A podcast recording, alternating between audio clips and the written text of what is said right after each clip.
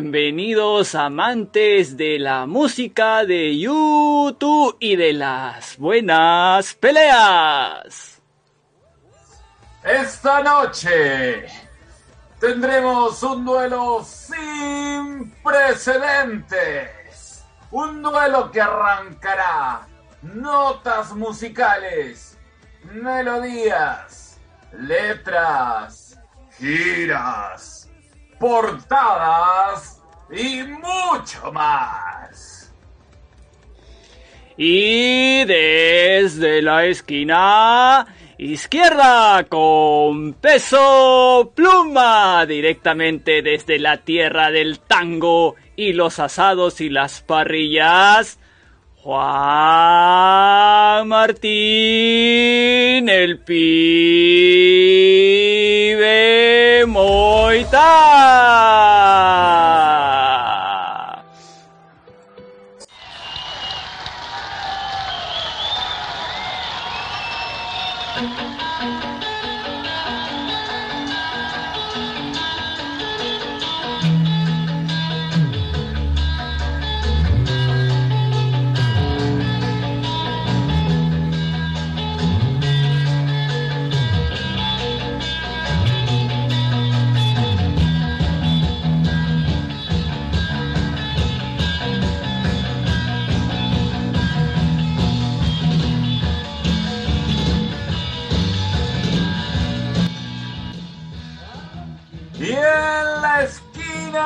Derecha, con peso pesado, cruzando todo el continente y con más de mil memes en su haber, luego de haber comido tacos, quesadillas, enchiladas, sincronizadas y todo lo que puede haber encontrado a su alcance.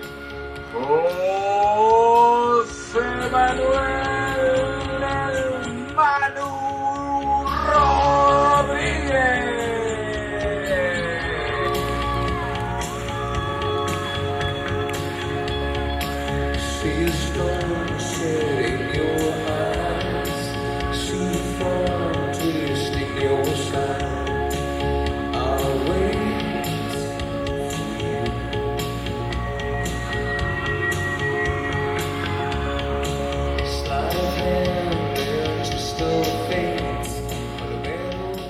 Loco, ¿cómo estás, loco? La gente se emociona, la gente está que grita por Juan Martín y por el Manu.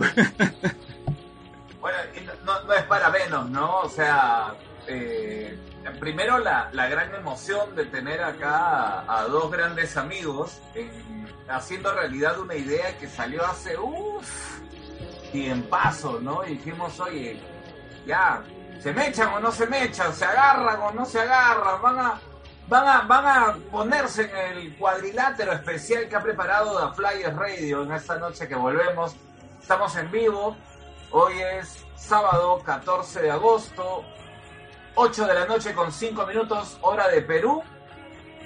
Me parece que es la misma hora en México.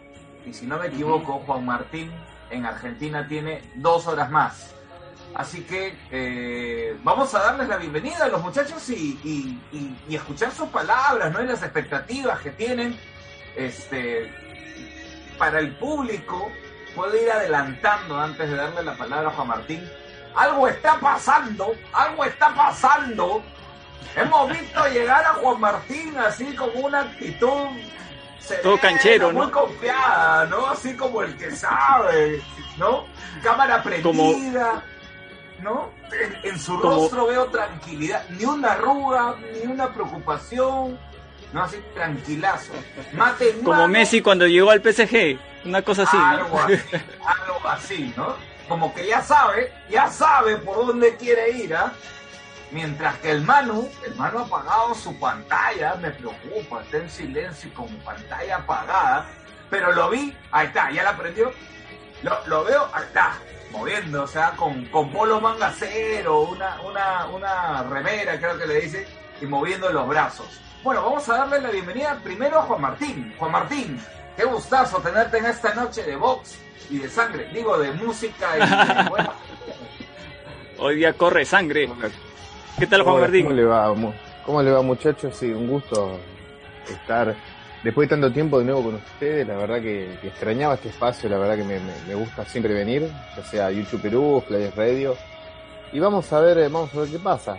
Eh, creo que va a ser una, linda noche, emocionante. Yo en realidad estoy confiado porque si veo que mi oponente sale al ring con, una balada, es como que, wow, qué ya salgo más confiado. Es como que eh, le faltaba un poco de, de, de vértigo eso, ¿no? Un poco de adrenalina a la canción, ¿no? Imagínate a Mayweather saliendo al, al ring con, con, no sé, clocks de Coldplay o alguna cosa así. ¿te imaginas? Lo Ya empezaron, ya, Sí, sí, sí, sí. No, ya están, ya están los primeros golpes, ¿no? Los primeros golpes. Sí, de sí. Sí, sí. Vamos, vamos, vamos a darle el pase a ver a, a, a- a Manu, a ver cómo responde. ¿Qué tal, Manu? ¿Cómo estás? Bienvenido a este episodio especial. Que lo he visto entrar bailando, ¿no? Así contoneándose suavemente de un lado a otro, ¿no? Así moviendo sus bracitos. Está, está al ritmo, creo, está al ritmo de, del... Está buscando su ritmo, ¿no? Para, para empezar los fugilazos. A ver, a ver. ¿Qué tal, Manu? Manu, bienvenido. Yo estoy confiado, ¿no? Estoy confiado, la verdad, porque, digo, pues, una cosa es hablar, estar, aquí en mi, en mi pueblo me dicen- les dicen bocones, presumidos. Pero es la- Uy, ahí tiene problemas ahí Man- Manu con, con su audio. No, son excusas porque ya está arrugando, ¿viste? Oye, y, y en la boquilla, ¿no? De frente, le ha, le ha metido ahí uno debajo del, ¿no? Debajo del, del, del ombligo, ¿no? ¡Pin! ¿no? Caramba, yo, yo veo que la, la, la cosa va a estar bastante entretenida esta noche. Le agradecemos tanto a, tanto a, a, a Juan Martín como a, como a Manu. Oye, acá los comentarios de, de, de Mexican Soul están Ah, omnipresentes. su... De verdad, ¿no? Que- venga, es que venga, mano. Venga, Manuel Oye, em- Rodríguez. Venga, mano. Esto será una masacre. Queremos sangre, dice. No, hemos, hemos invitado a, a- dos personas que realmente pues saben, conocen sobre el tema y, y tienen una fanaticada y una llegada, pero ya no, ya. Y, y- y dos comunidades además muy grandes, pues, ¿no? Que, que siempre siguen a la banda y que también pues conocen mucho de, de- de nuestra querida banda. Hoy día, hoy día, loco, vamos a tener creo una noche bastante, bastante interesante, bastante amena como para como pasa- pasar este, este viernes, no sábado ya, pues no este sábado, me estoy acostumbrando al, al horario anterior, hemos salido hoy día sábado, loco. Bueno, este, como la gente ya estoy seguro que quiere ver así, este, mecha, así, quiere, quiere ver sangre, ¿no? Este, vamos a, a- a soltar el primer round, ¿qué te parece? Sí, sí, loco, pero vamos a explicar, vamos a explicar a la gente también, creo, en qué va a consistir este programa, ¿no? Este, eh, este programa pues está especialmente dedicado a hablar sobre un disco muy controvertido, ha tenido muchas críticas positivas, negativas, en fin, ¿no? Eh, mucha gente parcializada, ¿no? Eh, nos, hace recordar a la situación política que, hemos vivido hace poco acá en nues- en nuestro país. Entonces, Juan Martín le va al, a- al Zoe como un disco que sí vale la pena, ¿no? Es, cree que es un buen disco. Él dará ahora sus argumentos, ¿no? Y, Manu, Manu no tanto. Él, él no está tan a favor de- del disco, ¿no? Pero vamos a dividir el programa en tres grandes ejes, tres rounds los, hemos llamado, ¿no? Donde cada uno de ellos va a exponer sus ideas, sus conceptos, sus, este, eh, sus argumentos, ¿no? Para eh, defender su posición. Entonces, tres, esos tres ejes, esos tres rounds, se van a dividir, como repito, en lo siguiente. Un aspecto técnico musical, ¿no? Eh, que va a ser el primer round. El segundo round vamos a hablar, nos vamos a concentrar más en las letras de las canciones, ¿no? Y yo por último ya vamos a hablar sobre la gira, ¿no? La gira que envolvió a, a este disco, ¿no? Cada uno, por supuesto, va a poder eh, dar sus, sus opiniones, sus argumentos y el otro también va a poder responder así por un tiempo también este, limitado, ¿no? Luego vamos a amenizar un poco y a relajarnos también ahí entre cada round con algo de música. ¿Se quedó claro, muchachos? La- las reglas, las reglas del juego ya tú las dices, ¿no, loco?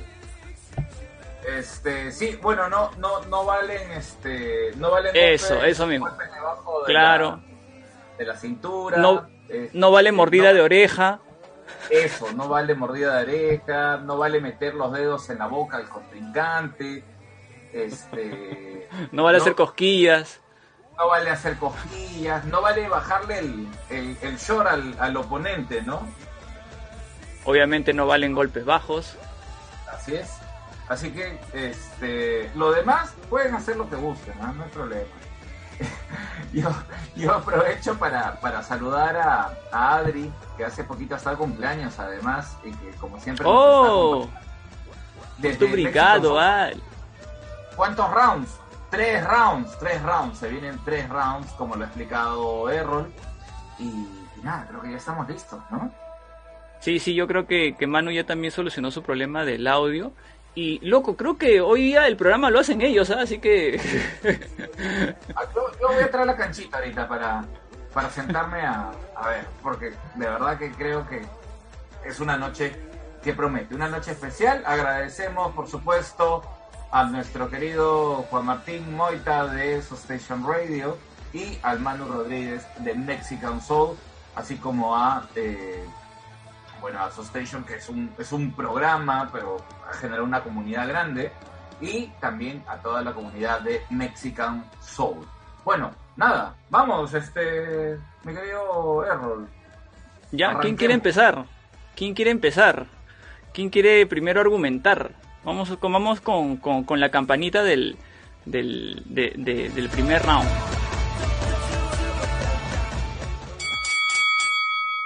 Ay, ay, ay. ¿Quién quiere empezar, muchachos? ¿Quién se No, atreve? creo que.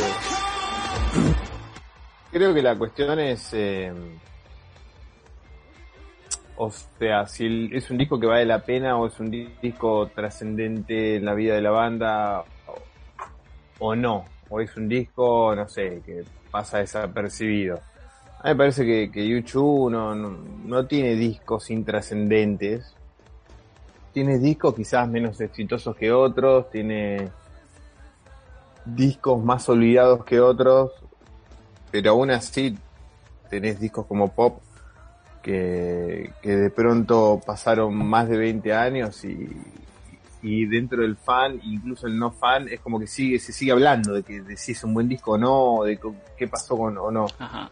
Me parece que, que en ese sentido Experience eh, es un disco interesante dentro de la banda. Me parece que, que, es verdad que no, no la misma, la misma banda se nota que, los últimos discos, los últimos discos no, no les interesa tampoco promocionarlo del mismo modo, no salen del mismo modo a promocionar. Creo que después en online los últimos discos han sido mucho más minimalistas a la hora de promocionarlos por momentos, ¿no? Porque después, bueno, se van a Nueva York y, y cosas así, pero para los parámetros que veíamos con Old Dad, La Bomba o, o No Line Horizon, me parece que en los últimos discos la banda quiso bajar un poco el perfil, incluso con los singles, ¿no? Pero me parece que es un disco interesante, me parece que es un disco de transición, donde la banda, bueno, eh, se sintió muy cómoda con Innocence, me parece que se sintieron muy cómodos, o sea, haciendo un disco sobre sus orígenes en cuanto a, la- a las letras. No en lo musical, porque Innocence no es un disco que tampoco suena a los primeros YouTube, pero es un disco clásico en cuanto a lo musical, Innocence. Y en Experience quizás se animaron a empezar a, a coquetear con otro sonido, ¿viste? A buscarle otra vuelta. Que después, bueno, vuelven algunas cosas clásicas, tenés temas que, que son de, de manual, podríamos decir, el manual de YouTube de los 2000, pero eh, me parece que es un muy disco que, Juan Martín, por favor. ¿Cómo puedes decir que es un disco interesante, caray? Es, es, es aburrido, es lento. Eh, ¿Cómo puede decir que es un disco trascendental cuando Bono se ha rebajado a hablar, a, cantar con autotune, por favor, solamente un reggaetonero puede hacer esa basura. ¿Cómo, cómo- puedes decir eso, Juan Martín? En verdad, Pero bueno, canta con efectos y, y cosas desde Action Baby en vivo, en realidad, que, que pone cosas en su voz y, sí, y pero no, no, como. Yo sé que, yo sé que su station empieza con un efecto y, y toda la canción está bajo un efecto impresionante y se oye genial, pero el autotune es de un reggaetonero, perdóname, pero es la verdad, o sea, No, a mí me parece que todo lo que es efecto de efectos de voces, me parece que ya en Innocence tenías temas que, que, que se escuchaba la voz más metalizada o procesada de otro modo, y me parece que, que en el 2017 hay canciones que intentaron buscarle otra vuelta y que bueno suene menos clásico. Y en esa lógica, bueno, la voz la llevaron por otro lado.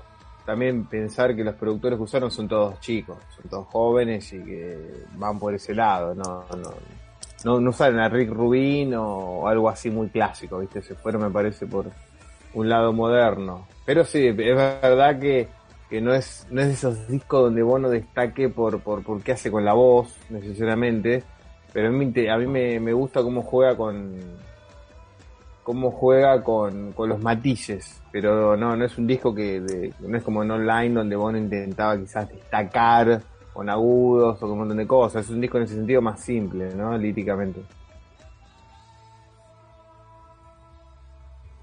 Manu, Bueno, pues yo considero que. Yo, Ya está, gané el que- round. ¿Lo dejé sin palabras? ¿Gané el round? ¿Cómo, cómo funciona esto? Es, es un disco muy soso. Simple y sencillamente Landlady y, y- y la de There's a Light son canciones muy. Me parecen que están muy flojas. Ah, pensé que estamos hablando de Bono. ¿Estamos hablando de Bono o de la porquería esta de Sonso que? No, vos, hablaste de Bono y, la- y el autotune. Yo te contesté y bueno, quedó ahí, no ah, sé. bueno, ok, bueno, entonces permíteme hablar ahora sí, gracias. Eh, Songs of Experience, desde mi punto de vista, es el peor disco de los irlandeses. Es, quisieron sonar muy modernos. En algún momento Coldplay lle- llegó a decir, algún día seremos como YouTube. Ahora eh, YouTube quiso ir por un, por un rumbo muy juvenil, muy fresco. El concepto como tal de, de- de- desde el Songs of Innocence, de revivir eh, este, cosas que ellos vivieron en su juventud y después pasar a la experiencia me parece un- una muy buena idea, pero muy mal ejecutada. Empezando con, con el primer tema, el uso de autotune me parece innecesario. Pudieron Pero- haber hecho alguna otra baladita. No, pero, pero mirá que hay una diferencia entre autotune y efectos. Ese tema no, no usa autotune, usa un efecto tipo de ultratumba que incluso en vivo lo usaba. Es como un efecto como bueno intentando sonar poco más desde más allá, que en vivo quizás se notaba mejor. Era la lógica Pero de... no no- decir- autotune, a- a- a- autotune. El disco es de auto- ultratumba. Auto- el disco es de ultratumba. Autotune es la lógica de usar un afinador eh, electrónico para acomodar la- las desafinadas. Un efecto de voz es otra cosa. No, es que en en verdad no, no, no, no puedo entender cómo puedes decir que no es autotune si tiene toda la voz distorsionada. El Porque es una efecto de distorsión, ultratumba que tú mencionas sí lo tiene en su station. Ahí sí te lo creo perfectamente. Y, y, el, y los resultados son impresionantes, pero en Love O sea, O, o- o- sea, estás comparando el primer tema de, de Experience con Station. mm, no, tú lo estás poniendo como galapar, que ambos son efectos No. buenos, pero No, verdad no, te estoy diciendo que son efectos. En el caso de Station, lo que está buscando claramente era ese efecto con un poco más de, de, de- de tren, literalmente, que suena de la, la voz, ¿viste? Como si fuese una máquina arrolladora. Y en, y en Song Experience me parece que. A, mí, a mí- a- a mí- ¿Eh? es conceptual Actum Baby. Obviamente trae eh, eh, que quisieron sonar como una como una máquina, no sé, pero Songs of Experience no tiene nada de conceptual. La idea de recabar este, experiencias o anécdotas de, de su crecimiento como banda es buena, pero está muy mal ejecutado, perdóname. Y luego el cantar con Lady Gaga, por Dios, o sea, ni Coldplay se atrevió, se atrevió a hacer esa, esa bajeza, por favor. ¿Cuál cantaban con Lady Gaga? No me acuerdo. La de Summer, ve, o sea, tan- es tan malo que ni te acuerdas, Juan Martín. La esa de Summer of Love, Sí, y- sí. los coritos los Summer hace of Love, Lady claro. Gaga. La verdad que ni me acordaba, imagínate, lo, lo- no, es el tema que menos me gusta del disco, imagínate. No, no me acordaba que cantaba. solito, solito te acabas de, de, de, de poner un gancho al hígado, Juan Martín. Este round No, porque- mío. Solito, no, porque- porque está No bien porque, pa- trascendente. no, porque pasaba lo mismo, por ejemplo, en Innocence, el tema que cantaba con Chris Martin, que en, en teoría es Iris, y no lo escuchás a Chris Martin casi cantar en todo el tema, canta el, el- el corito ahí y nada más, y no se escucha, queda muy de fondo, ¿viste? Creo que toca un triángulo, nada más de Chris Martin. Más o menos, sí. Pero bueno, eh, en, en sí a mí me parece eh, la- las letras son malas. eh, tal vez lo, lo único rescatable del Songs of Innocence, me- de- del Experience, perdón, la de mm, The Little Things That Give You Away, desde mi punto de vista es una letra fuerte, sí revela lo que es realmente la, la- la vivencia de Bono su- como adulto. Para mí es lo único rescatable de ese disco, porque es- es- se me hace muy lento, muy pretencioso, mediocre. No, no, no, no me parece en absolutamente nada bueno ni trascendente of Innocence. Experience, perdón. Yo le- le- les propongo, les propongo algo, ¿no? Así, este, ya que estamos hablando del, del lado musical, estamos, estamos en esta noche de, de- de- de pelea, en esta noche de pelea. Han habido buenos golpes, ¿ah? Han habido buenos golpes. Sí, sí, se, se van trazando bien, ¿no? Este, Errol. Yo, yo he visto ahí un- un- un- una pequeña movida de, de- de- de cara, ¿no? ¿no? Mira. Este, Yo al inicio, de verdad, yo, yo le daba, yo le daba, yo, yo apostaba por mi caballo este argentino, ¿ah? pero ya viendo cómo se ha desempeñado Manu, mm, ya, ya, ya me estoy este, ya me estoy inclinando para el otro lado, ¿ah? Así que vamos una- a ver cómo, cómo sigue esta hay pelea. Una recuperación, ¿no? Una recuperación. Sí, visto sí, de- sí, sí, por supuesto. del Manu. Este, No, mis les- respetos, mis respetos. Les propongo una, una, una dinámica, muchachos. Eh, mientras vamos saludando a, a- a todos los que se están enganchando por ahí, por favor, también déjenos sus, sus impresiones respecto a Songs of Experience. Todo este programa está dedicado precisamente a hablar sobre Songs of Experience. ¿Es el mejor disco de YouTube o es uno, mejor, mejor dicho, que vale la pena tener en cuenta entre los mejores de, de YouTube? ¿O es el peor disco de YouTube? Ustedes cuéntenos a través de sus comentarios, los leemos en un momento. Y les propongo tanto a, Juanma como a, como a Manu. eh, revisemos canción por canción y le voy a pedir a cada uno, ¿sí? Este, que diga, en el caso de Juan Martín, que defienda el Zoe, pues diga qué es lo que más le gusta de la canción que voy a mencionar. Y en el caso de, de Manu, qué es lo que le parece peor de la canción. Entonces, vamos, vamos soltando eh, canción por canción como para que nos puedan dar sus impresiones. Y si ustedes quieren comentar también, eh, quienes nos están siguiendo en la transmisión, estamos en la Playa Radio aquí en vivo, 8 de la noche con 25 minutos, eh, 10 y 25 en Argentina. Por ahí lo he visto a Silvio, ¿ah? un abrazo a Silvio que está conectado, Pedrito Pineda también está conectado por ahí, ahora leemos sus comentarios. Este, está Sori también, un saludo para Sori, para hasta Puerto Rico. hasta el Lico Puerto Rico, este, y a ver, a ver qué tal. A ver, arranquemos. Canción que abre el disco.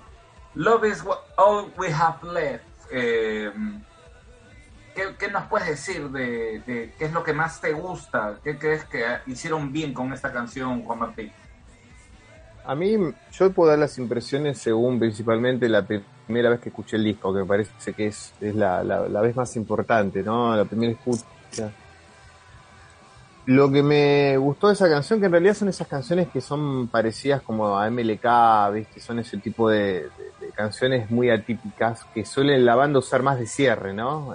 Parecería que, que acá le invirtieron incluso eh, esa cuestión. Pero lo que más me había gustado, lo que más me llamó la atención de, ese tema era lo atípico, ¿no? Estábamos, veníamos acostumbrados a que desde pop en adelante siempre habían empezado un disco con un tema muy arriba, muy hitero, muy un single posiblemente, eh, un tema muy ganchero para engancharte al oído rápido. Y esta vez la banda trata de ir por otro lado. Y bueno, líricamente servía todo lo que le pasó a Bono, que nunca supimos bien qué le había pasado, ¿no? Que, que- al borde de la muerte, bueno, eso en realidad cambió la lógica del disco y la lírica del disco. Un disco que iba a hablar de sus experiencias como adultos pasó a ser un disco de un adulto pasado por, por la muerte, básicamente, o por casi. Entonces cambió mucho la- las letras del disco. Y me, me llamaba la atención eso, porque era la típica canción que uno se la acostumbraba a, escuchar o a mitad de disco o al final, ¿no? Y era una canción que abría el disco y te, te descolocaba, porque era raro, era como una apertura extraña, casi como una antesala a lo que iba a ser la segunda canción en realidad, pero y en vivo, bueno, funcionó igual, por lo menos en Estados Unidos era lo mismo. Era Bono solo saliendo al escenario con una luz media como que lo iba iluminando muy de a poco y es él solo relatando como desde como te digo casi desde casi desde el más allá con esa voz así que suena con una distorsión eh, y me, me gustaba lo atípico que era muy atípica la, la- la apertura no no es muy rara eso lo creo que era lo que más me gustaba el clima Incluso el, el Sons of Innocence tiene este eh, la balada de, de Joey Ramón que también es, es fuerte, ¿no? Que, Claro. Y, y es verdad, este, este es como que empezar muy, muy suavecito. Manu, ¿qué es lo peor de Love is All We Have Left? Bueno, para empezar, lo mejor del Love is All We Have Left, que dura poquito. No, eh, yo sí quisiera hacer mención un poco de, de, de- Quisieron hacer un comienzo diferente con un álbum. Justa, lo, lo acaba de mencionar puntualmente Juan Martín. Los comienzos de los discos de YouTube son poderosos. Eh, por ejemplo, The Miracle me parece extraordinaria. Vértigo Ahorita me salté un disco, les menciono por qué. Vértigo me parece increíble, Beautiful Day, bueno, las demás, el, single, el, el primer eh, track, todos son muy poderosos. Inclusive hasta su ropa. En el caso de No Line of the Horizon, ah, si quisieron hacer un comienzo realmente diferente y, fuera de lo normal de lo que nos tenían acostumbrados, la canción No Line of the Horizon me parece, desde mi punto de vista, uno de los mejores comienzos que pueda haber. Y bueno, regresando al tema de Love is All We Have Left, no me gustó para nada el hecho que usaran autotune. Eh, se me hace un mensaje muy, a pesar de que dice la letra, que nada nos puede detener para que sea el mejor día de nuestras vidas. Yo creo que, que pudo haber comenzado o pudo haber incluido ese- esa frase en alguna otra canción, no en esta porque se me hace muy vacía. No es YouTube, desde mi punto de vista, no lo es, no suenan a ellos. Pudieron haber hecho otro sonido y conservar la esencia, pero el haber distorsionado la voz de Bono de esa manera no me gusta. Inclusive ni para un track en medio, ni para el final. Sinceramente se me hace una muy mala canción.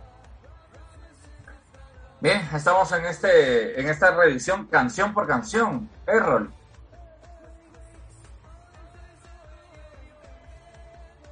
No se te escucha, Errol.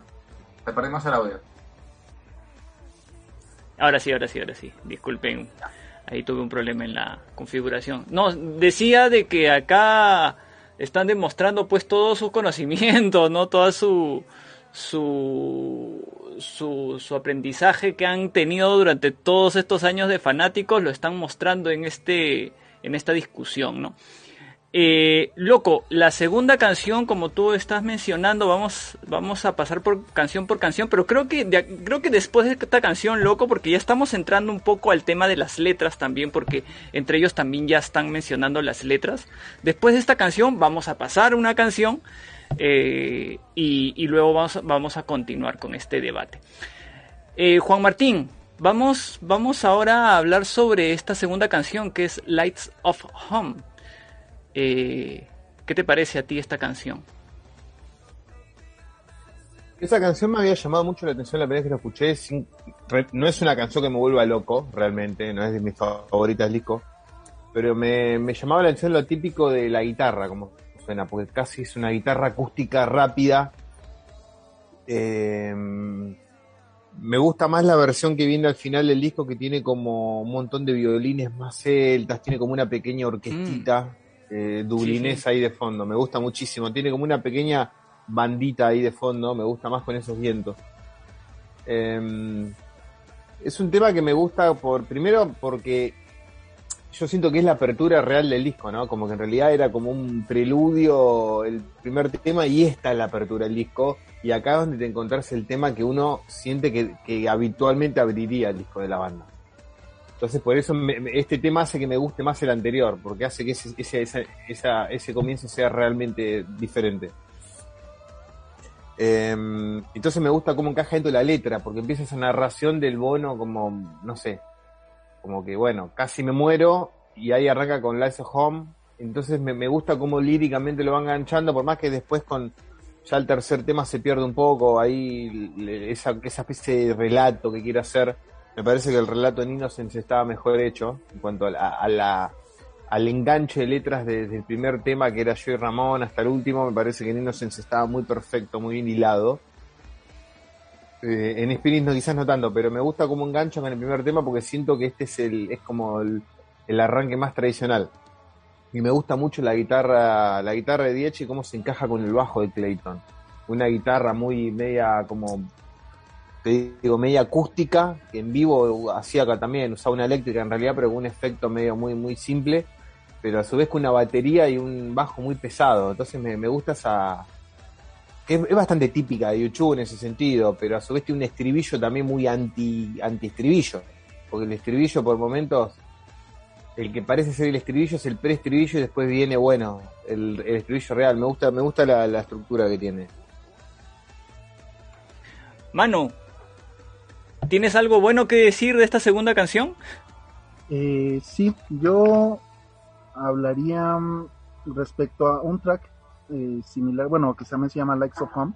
Es una versión completamente diferente a la que sacaron en el disco. No recuerdo exactamente cómo le, le nombraron esa versión, pero me parecía mil veces superior a la que pusieron en el disco. Yo creo que... La que, la que dijo, la que mencionó creo Juan Martín, ¿no? Sí, porque es parecida a la que tocan en la BBC, ¿te acordás? Que tocaban Sí, en vivo sí, con la banda y suena muy buena la versión.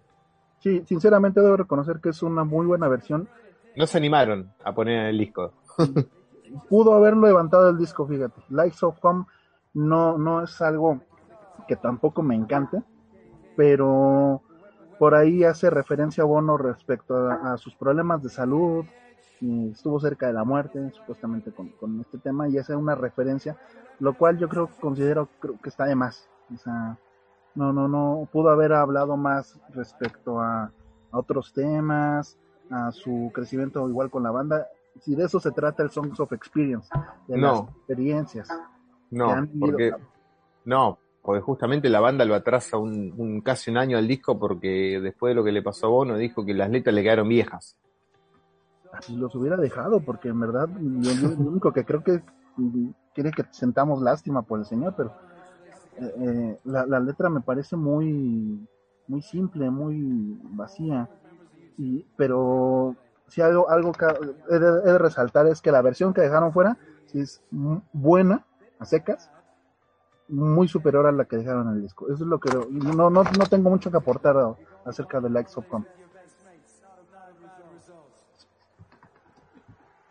Bien, estamos aquí revisando pues todos estos, estos comentarios que nos va dejando tanto Juanma como Manu y eh, también lo- los comentarios de ustedes. Muchas gracias a, a, a Adri que ha pasado la voz a toda la mancha, ¿no? A toda la gente de Ultraviolet allá en. Brasil. Saludos para Adra, este, para eh, Cristina. Eh, Patricia, Luciana, Ana Paula, eh, Regi, Nidia, y bueno, toda, toda la gentita de eh, Ultraviolet en Brasil. Un abrazo para Silvio que dice, acá estamos escuchando. Ah, es un discazo, Zoe y el anterior, ¿no? Hablando del, del Zoe, del, del Sons of Innocence. Un abrazo hasta allá, Silvio, gracias por estar ahí. Dice, Love is Bigger, el mejor tema del disco. Pedrito Mm, Ahí Piñera también está ¿ah? comentando. Me gusta mucho esa Ah. canción también. Y, y- y sumo un, un mensaje más que dejó Silvio por acá. ¿ah? Incluso ha llegado directo al, al, al WhatsApp. Dice, lo que hay que discutir en sí es cuál es el mejor álbum, el Acton Baby o el Joshua. Los demás discos vienen... Para esa, pa- para esa discusión, para esa discusión, hay que ponerlo a mano en un mano a mano con Silvio, en realidad. Porque Ah. ahí, a- a- a- ahí, ahí Silvio creo que hasta que no Manu no diga que el mejor es Joshua Tree, no lo va, no, no, no lo va a soltar, lo va, le va a pe- empezar a pegar en el piso hasta que diga, tenés razón, tenés razón. sin Lo va a patear. sin- Ma- Yo no tengo nada que discutir con Silvio. Silvio, mis respetos. Eh, él- él- es, él- es más, si él me dice que el Songs of Innocence es el mejor disco de la historia, se lo creo. no sé. vale, vale. Dice, Ya arrugó de entrada, ya arrugó de entrada. Silvia dice, discutamos las dos obras maestras de la banda. Lo demás es efímero, es lo que he puesto acá en, el, en los mensajes a mi celular. Bueno, me mandó otro, otro mensaje. Este, o sea, en la misma línea, pero un poco más, más, más de chili, más de chili. Este, sorry, falto, dice. Bueno, besotes para Sorry. Sorry, ya te queremos tener por acá cantando, haciendo así, eh, pasándola también divertido, como siempre. Sí, esperando Tormenta en Puerto Rico. Esperamos que Tormenta la, la cantante, ¿no? No espero que no pase nada malo por allá. Pero por aquí estoy. Buenas noches a todos, dice. Yo le Gracias. quiero, yo le quiero mandar saludos a también que nos está escuchando por primera vez, los está escuchando a Cecilia, una amiga argentina que ya le tengo Oh, en el claro, grupo, claro. que, que está, está saliendo de, de- de- del, del bicho, está en sus últimos días del bicho ahí, está ahí eh, escuchando fiel a, a Flyers Radio. Aguante, Qué bueno. Cecilia. Un beso grande hasta allá. Gracias por, por estar ahí pegada también al, al programa. Pedrito buenas noches, buenas noches, buenas noches. Juan versus Mano en duelo a muerte, el duelo de los destinos, dice. Este, dice, creo que la discusión de hoy es ver si el PSOE desciende a la segunda. Por acá, eh, Sori dice también, eh, bueno, aparte de la letra de, de Lies of Home, ahí la revisamos luego. Y Marcelo Matías dice, Lies of Home es sobre muerte. Eh, Errol, continuamos con la siguiente. Eh, La favorita de Manu, creo que es la siguiente, ¿ah? Sí, no, yo creo que, yo creo que antes, antes de, de, de que Manu se exprese sobre esta canción, ¿qué, qué te parece si la escuchamos primero, no? Vamos a disfrutarla. Ah, ¿quieres Baño. calentar el ambiente? Voy al baño, ahorita vuelvo. Bueno, vamos, vamos a cal- vamos a calmar las, las, las pasiones escuchando este tema. ¿Qué te parece, loco? Yo no sé si se calmarán, yo creo que se van a encender más.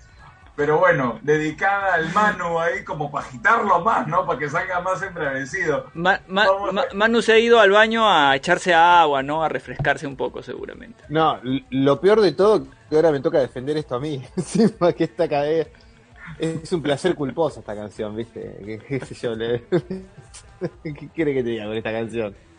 Es imposible no mover Bueno. un poco la cabeza, qué sé yo. Sí, sí, sí. Vamos, vamos a escucharla primero, ¿qué les parece? Vamos.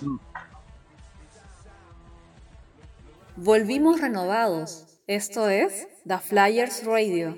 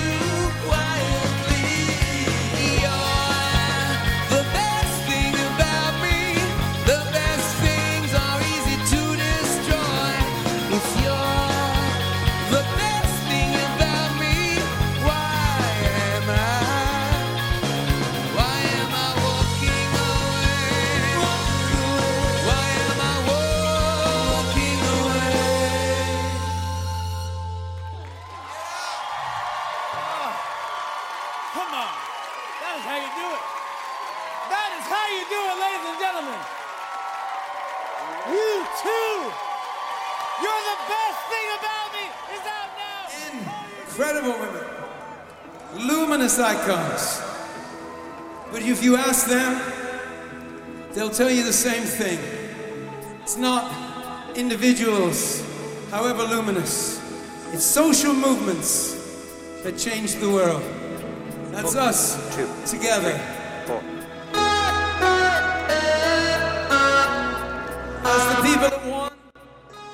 Seguimos aquí en The Flyers Radio en un episodio súper especial donde estamos debatiendo entre aquí dos amigos de diferentes comunidades, uno de Argentina de So Station Radio y uno y el otro de México, eh, YouTube Mexican Soul. Si es que el disco Songs of Experience es uno de los mejores discos que pueda tener YouTube. Eh, nos habíamos quedado loco eh, en que Manu iba a decir algunas cosas bonitas sobre esta canción que acabamos de escuchar.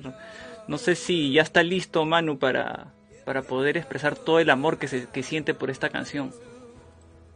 Lo bonito de esta canción es que ya acabó. Gracias. Eh, bueno, a mí me parece una canción pop muy floja, muy, muy blandita de los irlandeses. Se me hace ya ridículo que Bono, ya, con tantos años de experiencia, haya hecho una canción para niñas adolescentes, niñitos enamorados. Eh, Es lo que yo pienso de You're the Best Thing About Me. Ha- Hay otras bandas que han envejecido con dignidad, por ejemplo los Rolling Stones, ah, sacan canciones buenísimas, poderosas. Ahí tienes, por ejemplo, la de Who, puedes tener por e- otros ejemplos como R.E.M. que puede tener, si saca alguna otra, a- algún, ca- una canción nueva, potente, eh, eh, digna, pero esta es una basura. You're the best thing about me es una basura. ¿Cómo puedo, cómo pueden eh, haber elogiado esta, esta canción? ¿Cómo la pudieron haber metido en una gira tan emblemática como el Joshua Tree? Para que la cantara todo mundo. Esa, esa, esa canción pudo haber estado de relleno en cualquier disco de K-pop y no pasa absolutamente nada. Es una canción intrascendente, floja. La verdad no, no, no, no, no puedo expresarme bien de esta, de este tema, sinceramente. Qué fuerte, qué fuerte, ¿ah? Juan Martín, creo que tienes que devolver esos golpes, ¿ah? No, creo que, que hay canciones que hay que analizarlas dependiendo de lo de que se busque o que qué objetivo se tenga en ese sentido. Y me parece que, esta canción lo que lo que buscaba era tener una especie de hit fácil para la- una generación media centennial, ni siquiera millennial. Entonces, bueno, fueron por ese lado y no buscaron otra cosa. Me parece que la canción hay que analizarla por lo que es en ese sentido dentro del disco desencaja completamente. Es, un, es, una- es como Elevation en All That You Leave Behind. Son canciones que buscan, tienen un objetivo que no va de la mano de todo el disco, pero bueno, el objetivo estaba ahí. Eh, que tampoco lo cumplieron, porque en realidad no, no, no. Obviamente que es la canción que más rotación tuvo de YouTube, me parece mucho, en algunos cuantos años, pero eh, tampoco es que fue un mega hit. Eh, me parece que esta canción es como es- esas canciones tipo placeres culposos que hay que dejarse llevar y, sentir si, si, te, es, si te es divertida o no. O sea, la puedes escuchar en el auto y, y puedes mover un poco la cabeza o la escuchas en una Te publicidad, en la tele. por escuchar esa Y- cosa. Si vas en el auto y- te estrellas. Y, y, y no, y no pretendés más que eso en realidad, ¿entendés? Y me parece que hay que analizarla con eso. Musicalmente no puedes analizar nada porque es una canción muy vacía, no tiene ni, ni la letra ni, ni la música tienen algo que destaque. Hay que analizarla como una canción pop eh, con la intención de llegar a, a las masas muy jóvenes y nada más. Me parece eso, me parece es una canción menor, pero un placer culposo en mi caso, que me digo, qué sé yo, me resulta a veces divertida escucharlo, tiene es pegajosa y nada más. Me parece que no, no apunta, pero no, no apunta otra cosa, me parece que es una canción que ni siquiera la banda se la tomó en serio. O sea, tampoco la promocionaron mucho tampoco. Es una canción Eh, sin sí muchas me parece-. Sí me parece un gran error como primer single, pero bueno, era lo que estoy seguro que la discográfica les dijo vamos con esta. Yo me hubiese quedado con The Blackout y hubiese defendido el The Blackout a muerte, o incluso Love is Bigger, que me parece que, que- era una joya escondida que tenía la banda ahí con el disco y que hubiese sido un mejor hit, eh, teniendo el video que tenía, con los tiempos que vivimos, me parece que la banda pudo haber explotado Love is Bigger también de otro modo, me parece que era un gran single y me parece que le pillaron mucho con, con este primer single, pero bueno, se supone que la intención era romperla con cierto mercado y cierta audiencia y por eso estuvo esta canción, no tiene, no, no tiene otra cosa que eso.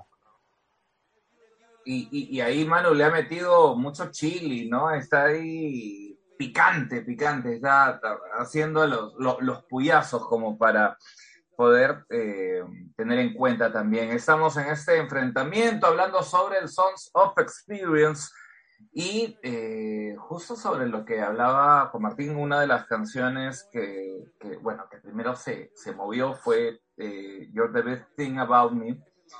Eh, y ahí nomás, eh, Get Out of Your Own Way, ¿no? Que es el, el cuarto, eh, el cuarto título que presenta el Zoe. Es- Sí, inclu- incluso que Get Out me parece que es un tema casi que se filtró casi de los primeros, ¿no? Si no me, me equivoco, antes, eh, cuando había salido You're the Best Thing, obviamente mucho tiempo antes, porque ya la tocaban en vivo en Estados Unidos, me parece. Eh, pero, pero Get Out fue también de los primeros temas, un tema raro. Es muy parecido, va de la mano del anterior, me parece, ¿no? Buscan lo mismo. Me parece que sí que eh, me, me gusta mucho la letra. La letra de Get Out sí me gusta mucho, tiene algunas frases que me gustan mucho. eh, En vivo creo que pegaba muy bien. El concepto de lo que buscaban con la letra, eh, las pantallas, las frases. Sí me parece que, es un tema que la letra está buena. Y, no me gustaba para nada cuando salió, pero con el tiempo lo- le fui buscando una vuelta y me gusta. Es un tema que me resulta divertido. Pero es eso, es divertido y no, no otra cosa, ¿no? Otro tema que no le puedes encontrar otra profundidad es eh, ir a cierto público y apuntar a eso. Bueno, el Centennial, una canción pegadiza y, y nada más. Pero en este caso me gusta mucho la letra. Manu, Pues de Get Out of Your Own Way, yo creo que es- va más encaminada a ser como una canción de estadio. Y, y al igual que, que en el caso de Juan Martín con la otra porquería que acabamos de hablar, este, esta para mí es un gusto culposo. Me gusta, debo reconocerlo. Eh, escuché por allí la filtración que, que, mencionas. En, en- yo la escuché por primera vez en vivo eh, en la BBC de Londres. Ellos la, la, la debutaron y me parece una canción simple. No, no tiene gran profundidad. Es simple y sencillamente como en el caso de Elevation, que era dedicadamente para encender los ánimos en un concierto y hasta ahí. Pero a diferencia de Elevation, que pasan los años y se sigue escuchando fresca, eh, no, no, no pierde la vigencia, a pesar de que la letra es pésima. Yo creo que Elevation es un- una canción ya emblemática de los irlandeses. En este caso es un intento muy mal logrado para hacerla una canción épica de estadio, que la intención es buena, me parece muy bueno la, la intención que, lo, que, que- que tiene esta canción y hasta ahí. Me pareció terrible que metieran ahí a un rapero, eh, y si de plano no, no, no, no, no coincido con, con la- la idea de, de que hayan metido ahí a Kendrick Lamar. No me gusta. Eso sí, definitivamente no me gusta. Errol. Eh, claro, lo que dice lo que dice Manu, eh, creo que comparto un poco con, con lo del tema del rapero. Eh, y justo pues nos, nos ayuda a entrar a la siguiente canción, pues, ¿no? Porque esta, esta introducción de este, ¿cómo se llama el, el rapero? Lam- Lamar, ¿no? Algo así. Eh, eh, hace como una transición de Get Out, Get Out of Your Own Way hacia American Soul, ¿no? Que, que ya tien- cambia un poco el ritmo y, y- quizás entramos a algo un poco más rockero, ¿no? Que, de repente a, a algunos de nosotros nos, nos gusta más, nos agrada, agrada más escuchar algo de esa guitarra más distorsionada. ¿Qué puedes decirnos, este Juan Martín, de American Soul? Ah, no, a mí en particular la transición que hace me gusta, es de los momentos que más, creo que más me gusta del disco, la transición que hace Kendrick Lamar entre tema y tema, porque aparte ayuda como a darle una cierta crudeza a, a Get Out Your Own Way sobre el final, que no tiene el tema, porque es un tema muy, muy, muy que va por otro lado en cuanto a lo musical, pero une, las dos canciones son como muy hermanas en cuanto a la, a la letra, ¿no? Y él, Kendrick Lamar, se encarga de, de unirlas de algún modo con todo lo de Trump y todo lo que estaba pasando en Estados Unidos antes de que, justo cuando gana Trump en realidad. No, American Soul me gusta mucho. Eh, también la sentía como una hermana me- menor o mayor, como según como se vea, de, de Vulcano. Me hace acordar mucho a Vulcano. Mucho. Es cuando YouTube se mete en ese terreno que es el terreno a veces también parecido de Get on Your Boots, pero bien hecho. ¿Viste? Cuando quieren hacer esos temas rockeros, pesados, con el bajo marcando, con, con un antistribillo casi, pero esta vez está bien hecho. Me parece en Volcano y en, y en, y en American Soul lo hacen muy bien, especialmente en American Soul. Eh, hice esos temas que lo que creo que la primera vez que lo escuché con auriculares dije me gusta, me gusta esa fuerza, me gusta el YouTube que hace eso que no lo hacen siempre, lo hacen muy poco, con, con esa guitarra bien distorsionada, bien pesado, Bono, eh, como canta, eh, y un estribillo muy minimalista por momentos, porque tampoco pretende tener un estribillo de estadio necesariamente. Me gusta, me gusta ese, ese YouTube que, que vemos muy poco, pero está bueno. Manu, ¿qué opinas de American Soul? Yo opino que fue un error por parte de la banda el no haber promocionado esta canción eh, durante el Joshua Tree, eh, ya que habla mucho de la política migratoria que estaba eh, tomando Estados Unidos.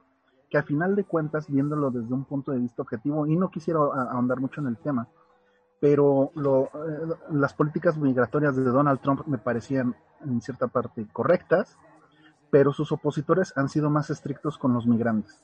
Entonces, eh, me pareció a mí un error que YouTube no lo hubiera puesto en la gira de Joshua Tree aquí en Latinoamérica, que hubieran cantado eh, eh, en vez de American Soul, You're the Best Thing About Me.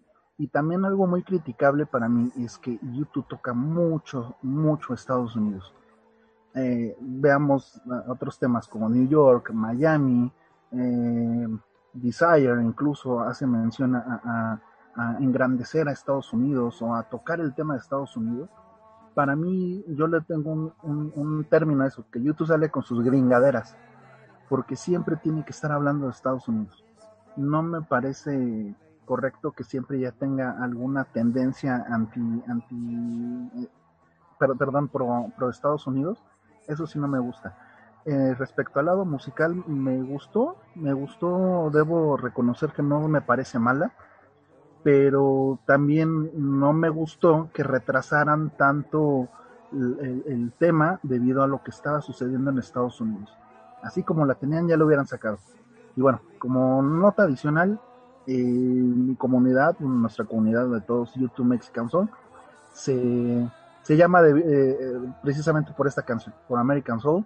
En algún momento nosotros llegamos a, a- a soñ- a soñar de que si, llevan si llega a tocar la banda esta canción en vivo, que le cambien American por Mexican. Entonces, eh, ese, ese era como que el, sueño ahí metidito. No, no dudo que pase, pero bueno, esos son mis comentarios. No, no, no he estado tan duro con esta canción. Sí, sí, le, le- Sí, sí, definitivamente. Sí, Hay sí, sí. acá, ¿ah? Se ha sentido ahí una... Ha, ha bajado un poco la guardia. ¿ah? Yo creo que este es el momento que puede aprovechar Juan Martín para, para agarrarlo a piñazos, como se dice. Y, y de repente sacar el, el round adelante, ¿no? Porque es- va bastante parejo, creo. Están de ambos lados. Definitivamente. eh, teniendo buenos, buenos este, argumentos, sosteniendo bien en cada caso, ¿no? Han tenido sus momentos este, de, de cruce de ideas eh, interesantes también. Me parece que, que viene siendo un, un enfrentamiento atractivo. de- Sí, no, definitivamente. Y yo, yo este, resalto lo que dijo hace un momento Manu, ¿ah? ¿Qué, qué, qué monstruo sería que la banda cuando toque American Soul diga, no, Mexican Soul, qué, qué chévere. Loco, la siguiente canción. Bueno, yo creo que acá sí, yo creo que yo creo que acá sí Manu se va a explayar. ¿ah? Este, sí, sí, sí. Pero, pero bueno, vamos, vamos a, a mantener el orden que hemos tenido, ¿no? Y, y vamos a preguntarle esta vez a, a Juanma por, por sus sentimientos respecto a Summer of Love. No, no me gusta, no, no es una canción que a mí no me gusta mucho. No, no me gusta ni, en estudio, ni en vivo. Eh, me, resultaba interesante quizás la guitarra, yendo por esos lados, viste, con ese tipo de sonido, tiene algunos, algu- el riff que hace, me parece que tiene algo muy, muy atípico en YouTube y en The me, parece todo el sonido del tema, que eso, es lo único que rescato del tema, que el sonido que tratan de buscarle, cómo suena la guitarra, cómo lo- ri- el riff que hace The y ciertas cosas que le agregaron que es muy atípico en YouTube, me parece que, que se van por otro lado, que eso está bueno. Me gusta cuando YouTube no suena tanto YouTube y busca otra, co- otro sonido. Pero no, no, la, realmente no, no, no, no es una canción, no me parece mala, pero a mí sé que a muchos fans le encanta. Pero no, no es un tema que a mí me vuelva loco, la verdad. No. Manu, Pues, ¿qué puedo decir? la, la idea me parece buena. El concepto que quisieron llevar respecto a lo que estaba sucediendo en Alepo en, aquel, en aquellos entonces con los bombardeos. Me parece una muy buena idea para que todo el mundo, era la oportunidad perfecta para que todo el mundo volteara sus ojos a esa zona del mundo e hiciera una conciencia. Pero en vez de hacer eso, hicieron una canción nefasta con Lady Gaga haciendo coros, con una letra muy floja y en la cual definitivamente no dice absolutamente nada, no te lleva absolutamente a ningún lado. Y la verdad, muy mala la canción, no me gusta el rip que menciona Juanma respecto a lo que hace Diez, es lo único rescatable. De ahí en fuera, no, no, no puedo aportar mucho. Sinceramente no, no me he clavado tanto en, la canción, pero yo creo que es una oportunidad desperdiciada para llevar un tema tran- tan trascendental como la- lo- los actos bélicos que estaban sucediendo en esa región del mundo y la desaprovecharon totalmente. oye, y, además vamos encontrando que, que de ambos lados este, comienzan a ceder, ¿no? Errol, ¿te das cuenta? Este, eh, la, la posición de defensa de Juan Martín ha encontrado algunos, algunos vacíos, algunas grietas que no, no, no puede defender. Y, y- en la posición negativa de Manu respecto al disco, eh, hay cierto feeling también, ¿no? Estamos en, ¿qué, qué está pasando? Acá se están invirtiendo los roles, ¿no? No, no, no sé, algo está sucediendo, te, te has percatado, ¿no? No, claro, este, lo que pasa es que siempre, siempre podemos encontrar un punto de encuentro, ¿no? Unas coincidencias ahí, y creo que en este caso, si bien es cierto, negativamente, ¿no? Porque ambos han este, mencionado de que la canción no les agrada, no es una buena canción. Sin embargo, yo creo que en la siguiente, no sé, pero yo creo, creo, porque eh, se ha escuchado mucho también de los fans de que la siguiente canción sí creo que es lo mejor del disco, algunos han, mencionado esto, y me parece que acá también van a tener alguna coincidencia, ¿no? Entre los dos. Así que vamos, vamos a ver qué, qué, qué, qué nos puede decir Juan Martín de Red Flag Day. Juan Martín. Qué locura, ¿no? Porque entramos en el, eh, eh, en el dueto raro del disco que es una canción que no me gusta mucho tampoco. Eh, me pasa mucho, pero, pero es, es raro lo que pasa con esta canción, porque con Atomic Bomb pasa algo parecido con eh, Crumb from Your Table, me acuerdo, que a los fans les suele encantar. Es como hasta el que no le gusta el disco le gusta ese tema. Y a mí es otro tema que no me gusta. Y es ese, ese YouTube, porque me, me hace acordar un tema a otro, no sé por qué, en la guitarra quizás, viste, el ritmo. Eh, me parece interesante la letra y en vivo sonaba muy bien. No, no la escuché. yo- o- o- o no, me acuerdo. no, no la escuché en vivo, me parece Red Flag, no, no- me acuerdo. Eh, me parece que no. Eh, pero Creo que le, han- le han tocado solamente- en, en, en el Apolo. En Eu- Red Flag Day, no, la de Red Flag Day la, la- la tocaron un montón de veces. Sí, sonaba. Incluso Bono la, la, la estaba tocando, ¿te acordás cuando se quedó sin voz en Berlín? Que Bono la estaba Ah, cantando claro. y se le va la voz a la mierda. Este, Por cantar eh, no, no, sonaba. Eh, era, era un tema que sonaba, solía sonar, me acuerdo. Sonaba bastante. Eh, pero no, es un tema que está bueno, tiene un ritmo que me gusta y bueno, como lo canta el estribillo está bueno, pero no, no, no, no sé porque es un tema que no me son los únicos dos temas del disco, el anterior y este, que mm, no me da ni siquiera placer culposo, musicalmente están buenos, tiene un sonido interesante este tema. La guitarra y ella hace cosas que está buena, pero no, no, realmente no, no es de esos temas que, no, no- que me encante, ¿no?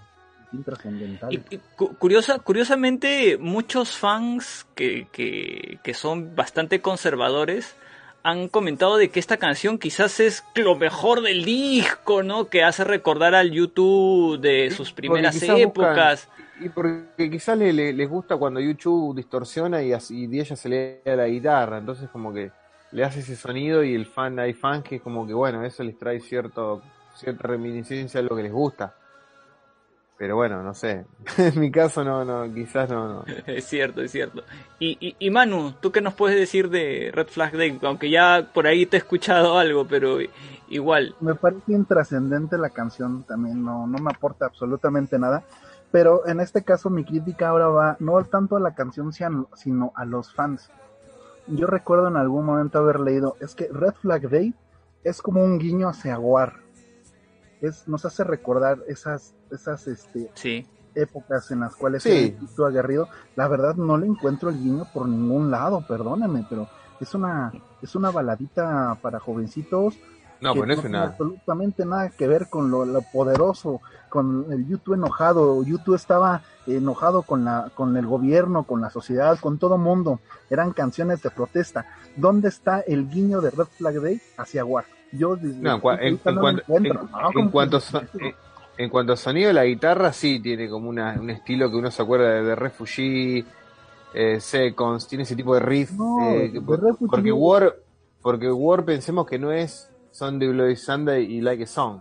El disco en general musicalmente va por otro lado, la mayoría de los temas tienen otro sonido, Drowning Man, eh, de eh, Red es- Light, es mejor ¿viste? que el Your Experience. O sea, no, no, no, no, no hay una, no hay un punto de comparación ni guiño, porque no, no, no hay un, no hay un punto de equilibrio, no hay algo que digas, ah, sí, están haciendo lo que hacían en aquellos años en el 83, 82.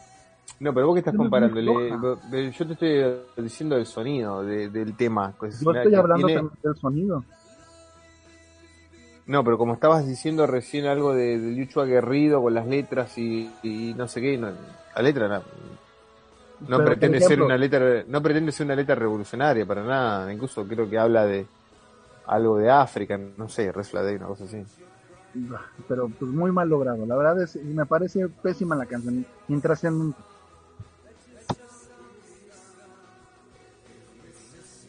Curiosamente yo...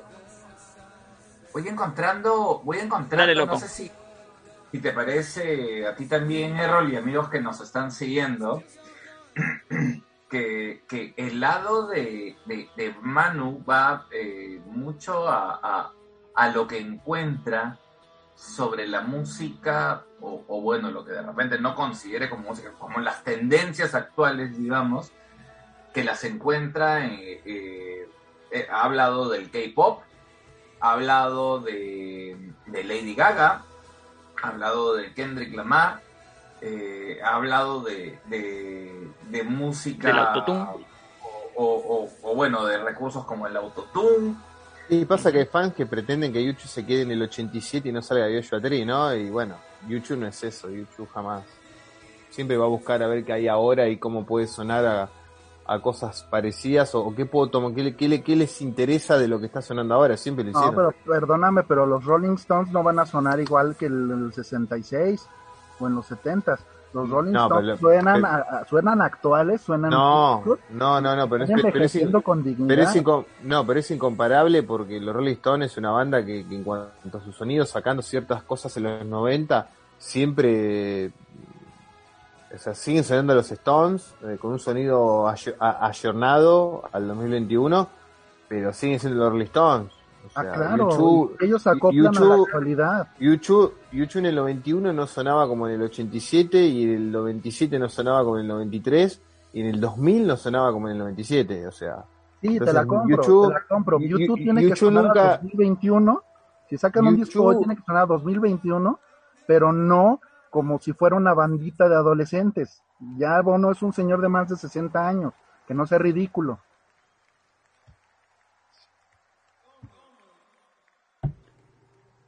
Pues, y el silencio se hizo, pero así este fuerte, ¿no? Ok. Sí. Silencio sepulcral. Sí, sí, un, un, un momento este interesante, ¿no? De, de, de esto donde se han transado bien ahorita nuevamente. Porque se estaban poniendo dulces los dos, ¿no? Este, Juanma había este, bajado la posición respecto a su defensa del PSOE y, y, y Manu se había puesto este feeling con algunos temas, pero a- a- ahí más bien he encontrado que No, porque, porque en realidad son, la- son las mismas cosas, en realidad que si lees reseñas y reviews de fans del 97, son las mismas cosas que decían de pop, de que escuchaban Miami y, el fan de Joshua Tree estaba llorando como, como una chiquita en un rincón, tipo, no, mirá mi YouTube como suena, mirá discoteca y la guitarra, y hoy están diciendo que buen disco pop. O sea, dentro de 10 años van a estar diciendo, che, al final está bueno esto. eh. O sea, son, los mismos que en el 91 lloraban cuando escucharon The Fly porque no sonaba a Wall Street No Name. O sea, en ese sentido es como que eh, YouTube siempre nunca sonó como a lo anterior, sino sonó lo que querían sonar hoy o lo que querían sonar dentro de 5 años hoy. ¿Cómo puedes decir eso? Eh, entonces, lo último eh, revolucionario entonces, que ¿cuál- hiciste tú. Nah, YouTube con pop no revolucionó nada en realidad, Claro no que nada, revolucionar es- nada. es el último disco experimental, caray. Eso es, es- No es experimental, es, un- es una Claro, consecuencia claro. lógica de... eh, pop, es pop es, es el- eh, es un disco de baile. Y, y No, Miami- no es un disco de una- baile, una obra no. de arte. No, sí, me- a mí me encanta pop, pero no es un disco baile para nada. Y le, le quisieron meter ahí con Paul Van Dyke, no sé con qué no, DJs, pero estuvieron trabajando. Me Sí, pero, pero en esa época, en No esa Line of época, en el, también es arriesgarse. eh, eh, en esa época, en el, en el 97, cuando YouTube saca pop, eh, lo que estaba en boga eran los primeros, lo- los grandes festivales de música electrónica, Howie Beer, un, un gran DJ, o sea, eh, estaba Paul Oakenfold, o sea, habían explotado todo lo que era la, la música electrónica, pero a, niveles masivos. YouTube agarra eso, y gran parte de los fans, incluido, incluido mi gran amigo Silvio Espadafora, en ese momento se largaron a llorar y pegaron un grito. Yo conozco fans que poco más no querían ir a verlos en el Pommar porque era como una traición al sonido de YouTube. Entonces siempre les pasó lo mismo de que tener una banda de, de llorones llorando porque no porque este no es mi YouTube porque suena como las banditas de ahora. YouTube se hicieron en el 97, en el 91, en el 91 decían, uh, pues esto suena muy como eh, viste, no, pero yo quiero que YouTube suene como Rattle Ham y YouTube sonaba en el 91 como tenía que sonar en el 91. Pero, por ejemplo, en aquel entonces pones Mofo, y Mofo es, eh, no es atemporal. No, es pero yo no te estoy, no, pero yo no te estoy hablando, no, pero no te estoy hablando de eso, lo que te estoy diciendo es que siempre sufrieron críticas cuando se ayornaron y cuando tomaron el sonido que se estaba escuchando actualmente, igual es que en que el yo no quiero que 2000. YouTube suene en- al 87. Yo quiero que YouTube enveje- envejezca con dignidad. Que es que para vos, es que, es, es que para vos, para vos envejecer con- 2021 Eh, o eh, a la es, que, es que para vos sonar con dignidad es que no agarren nada de lo que hacen las bandas jóvenes que no entendés vos porque no tenés la edad y porque no, no te entra eso. Como a mí tampoco, no me gusta el K-pop. Pero a mí yo no me gusta el K-pop. YouTube, no quiero escuchar a BTS, perdóname, pero... Y pero en el, y pero en el, en el 97 los, los fans viejos decían, yo no quiero escuchar a Paul Oakenfold, yo quiero escuchar a YouTube. No, pero ese no es el punto de comparación. You- ¿Por qué? Es un disco muy, muy poderoso. Es un disco muy bien logrado. A Pero ya sé, sí, y, coincido con eso, no, te estoy, no le estoy pegando a Pop, te estoy diciendo que las críticas hacia la banda, del fan que tenía unos cuantos años como fan, eran las mismas que hoy le hacen cuando, cuando YouTube quiere llenarse y tomar cosas de la banda jóvenes, que a mí tampoco me gusta. El tema ese que hicieron ahora para la Eurocopa tampoco me gusta, me parece una cagada ese estilo de YouTube. A mí no me gusta que YouTube haga eso. Pero entiendo por qué lo hacen, porque Diech lo va a seguir haciendo. Y ellos le interesa ver qué se escucha ahora, a ver qué productor hay ahora, qué efecto nuevo de guitarra se usa ahora. Y Diez busca, le busca la vuelta para meterlo dentro de YouTube. Y siempre hizo eso. Es- es que Entonces entiendo por qué lo hacen. A mí me gusta y no, no siempre me gusta cuando lo hacen. Hay casos como Invisible que me gustan más, cuando YouTube trata de ayornarse a los 2010, podríamos decir la década del 10, y hay momentos como decirte, eh, no sé, eh, la canción esta que sacaron para la Eurocopa que me parece un horror, ya directamente no, no, no. Pero bueno, por lo menos no la sacaron con el nombre YouTube. Pero siempre los criticaron por usar ese sonido Miami, era no, ahora está YouTube sonando como haciendo un poco de, rap y un poco de esto, y Bono amagó con hacer rap desde el medio de los 90. Siempre es horrible Bono inten- intentando hacer esas cosas. Pero siempre se los criticó por agarrar lo que se escucha ahora y meterlo dentro de YouTube. Bueno, es que yo no estoy en contra de que hagan algo moderno, al contrario, que hagan algo fresco, que, que, que experimenten con lo que está sonando, pero YouTube está sonando a do- música de, eh, de adolescentes. Y es lo No que buscan. si me. Es que, ¿Para, es que- ¿para es- qué buscan eso? porque buscan fan nuevos, se cansaron de nosotros. ¿Pero ¿Para qué buscan eso? Ya es una banda consolidada. Ya No, por- maduro. porque- es, a ver, porque- vamos a poner a cantar a Bob Dylan con Rihanna. O sea, no, no hay una cabida ahí. Por No, pero fíjate, por, pero, pero por ejemplo, pensá que Tony Bennett sacó un disco de duetos con Lady Gaga, que es una maravilla, y es Tony Bennett. Y Sinatra cantó con Luis Miguel. Y a Sinatra le vas a decir que estaba Ah, mal algo que Miguel hizo. estamos hablando también de un bolerista en aquel entonces que estaba eh, yendo por un, eh, eh, un camino de boleros, de baladitas, Sí. tranquilas, está bien. Tony Y Bennett cantó My Way, no cantó un Ah, bolerito así si nomás. YouTube se dedicara a hacer un disco una canción con Lady Gaga decente con base a lo que es YouTube en la actualidad, con su madurez musical y personal, y si es bueno el resultado, yo voy a ser el Pero- primero en aplaudirles. Pero, pero para vos, ¿cuál es el sonido maduro de YouTube? ¿Qué querés que toquen? Canciones como que, como Chusos, Chuso, Shot of Happy, One Shot of Sad, cosas así. o sea. el clavo exacto, por ejemplo, Invisible para mí es la última canción buena, el último eh, himno de YouTube, por llamarlo de alguna manera, es muy buena Invisible. Sí, pero Invisible en el 2014, 2013. Sí, no pero, pero Invisible cuando salió era lo- eran las mismas críticas. Pero pasa que creo que a veces uno tiene que despegarse unos años, porque a mí Invisible me encanta, es una canción que me encanta. Musicalmente no tiene, no sé si tiene algo bueno musicalmente, pero a mí me gusta mucho la letra, no sé, me gusta el estribillo, me gusta Invisible. Pero cuando salió tenías el 80% de los fans llorando otra vez porque no quieren sonar como Coldplay. Entonces, yo es como que siento que vengo escuchando ese llanto desde, desde el 2000 más o menos. Eh, miraba antes Coldplay y copiaba YouTube, ahora YouTube copia Coldplay. Entonces como que digo, bueno, es como que me... Y en el 97 era lo mismo, porque leo revistas de la época y el llanto era el mismo. Eh, entonces ahí es donde digo, bueno, eh, hay que entender que, que YouTube quiere captar a ese público adolescente que, que- y no quiere morirse No con el tienen público... necesidad de hacerlo, no tienen necesidad de hacerlo. Sí, bueno, esa es una cuestión de negocios de ellos y, y, que, y que les molesta quizás la idea de que el- con el concierto seamos siempre los mismos y tienen ganas de ir por otro. ¿Y ¿Qué le vamos a decir? Siempre lo hicieron. No tiene por qué estar eh, cantando canciones de adolescentes, ya tienen un- una fanaticada consolidada. Bueno, pero esa es la gran diferencia. Bob Dylan es Bob Dylan y YouTube es YouTube, por eso YouTube es YouTube. Por eso los Rolling Stones tampoco sacan cancioncitas pop, no, ellos ya tienen su, su base de fans hecha. Sí, bueno, pero pensá que los Stones, cuando eh, hacían eh, los Stones hacia fines de los 90, cuando sacaban un disco como Google Lunch, tenía dos o tres singles que sacaban y eran canciones recontra noventosas que musicalmente no aportaban nada, pero eran re Voodoo gancheras, re radiales. pero es una belleza de disco de principio No, te estoy hablando de los singles, te estoy hablando de los singles. Sí, como cuando sacaron, eh, o sea, en el 2000, el- eh, cuando sacaron eh, Streets of Love, por ejemplo, me acuerdo que era un temazo que me encanta. eh, y me acuerdo que, que era un tema que muchos decían, eh, parece una canción pop para las radios del momento, como la balada de los 2000. Y los Stones también, tenían dentro de un disco que ellos querían hacer, metían una o dos canciones que sabían que eran más o menos ayornadas a la música del momento. La diferencia es que los Stones no sacan un disco hace mil años, pero de estudio, pero me parece que, que todas las bandas viejas tratan de, de a veces buscar la vuelta a ver qué pasa hoy.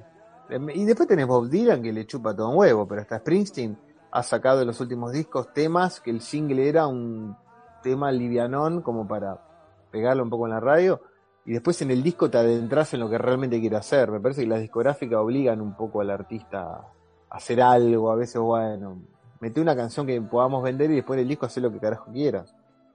A menos que seas, te digo, Bob Dylan que le chupa un huevo todo. a Bob Dylan. Bueno, sigamos, sigamos con... Tre- tremenda combinación de golpes, loco. Ah, caramba, oye, ah, ah, eso sonó a, a, a toalla, no sé, no sé, me ha sido una impresión nada más. No. Este, solo me quedo con una pregunta para Juan Martín después de esta. pues, se han trenzado bien, ¿no? O sea, una discusión sostenida interesante.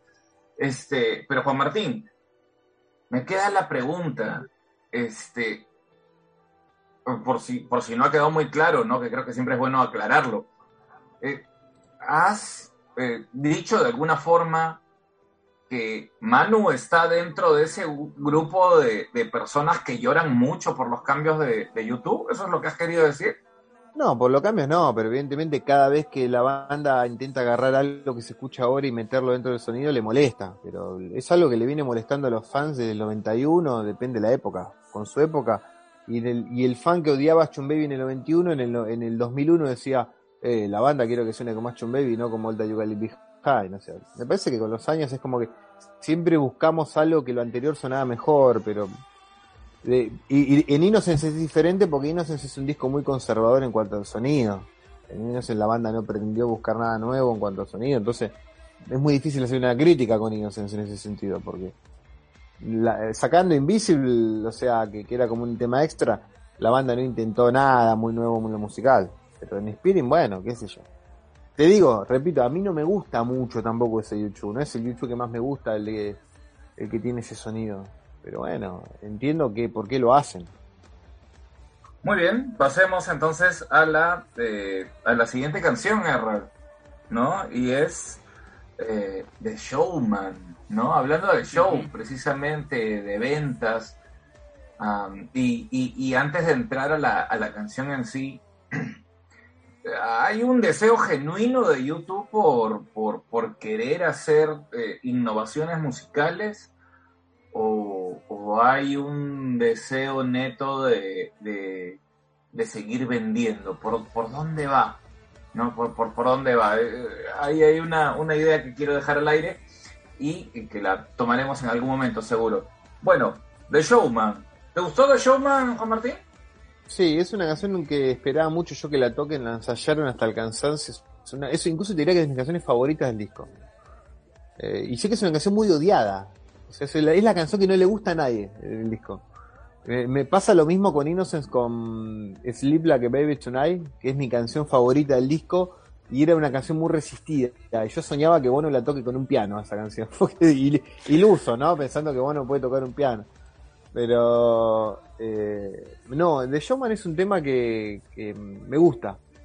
Tienen algo muy, muy divertido. Me hace acordar, no sé por qué, a Desire. O sea, es ese YouTube lúdico, ¿no? Es ese YouTube que se divierte cantando. Me, parece que era un buen tema para que para- en, vivo hubiese sido muy divertido si le hubiesen encontrado la vuelta, no sé, bueno. Eh, incluso los ensayos no sonaba mal la canción. Los ensayos que se filtraron. Eh, es un tema que me divierte mucho. Y es raro, porque tiene ese estribillo hasta molesto. ¿Viste? Porque Bono conto así es raro. Es hasta molesto por momento. Por eso me parece una canción media troll por Sí. momento, ¿no? Es una canción media como. No sé, es una canción que parece que la banda hizo como para divertirse ellos y no le importaba tres carajos lo que, le, lo que, lo que piense la gente. Me divierte mucho la canción. Manu, Pues me voy más del punto de vista de la letra. mm, pues, el ego de, Evo- de Bono. No, no hay más. Sí, coincido. Es este. eh, Es un reflector hacia. Yo soy el, el número uno, yo soy el, el que dirige aquí la orquesta. Y por eso mm, eh, me, me- me parece muy. Muy fastidiosa. ¿no? Y pero Va- pensala que, pe- pe- pensá que es lo que vos dijiste al principio, que, que querías que el disco sea Bono hablando de su madurez y sus experiencias, y creo que la canción pasa por la década del 90 en la de la cabeza de Bono, quizás, ¿no?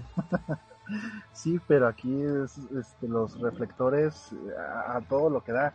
Eh, No, no era un sol, no solamente hablando de Bono, también hubieran tocado lo- el tema de, de Adam o de Larry. Larry yo siento que es el fan más este, desperdiciado en cuanto a a lo mejor experiencias eh, musicales o, o líricas, ¿no?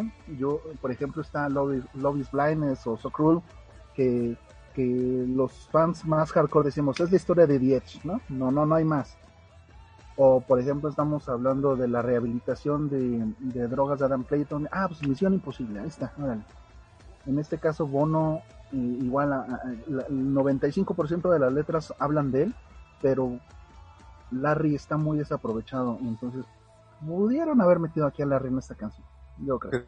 Pero, pero, en, la, en la letra te refieres. No Sí, me refiero a la letra. O sea, Ah. ajá, a la letra.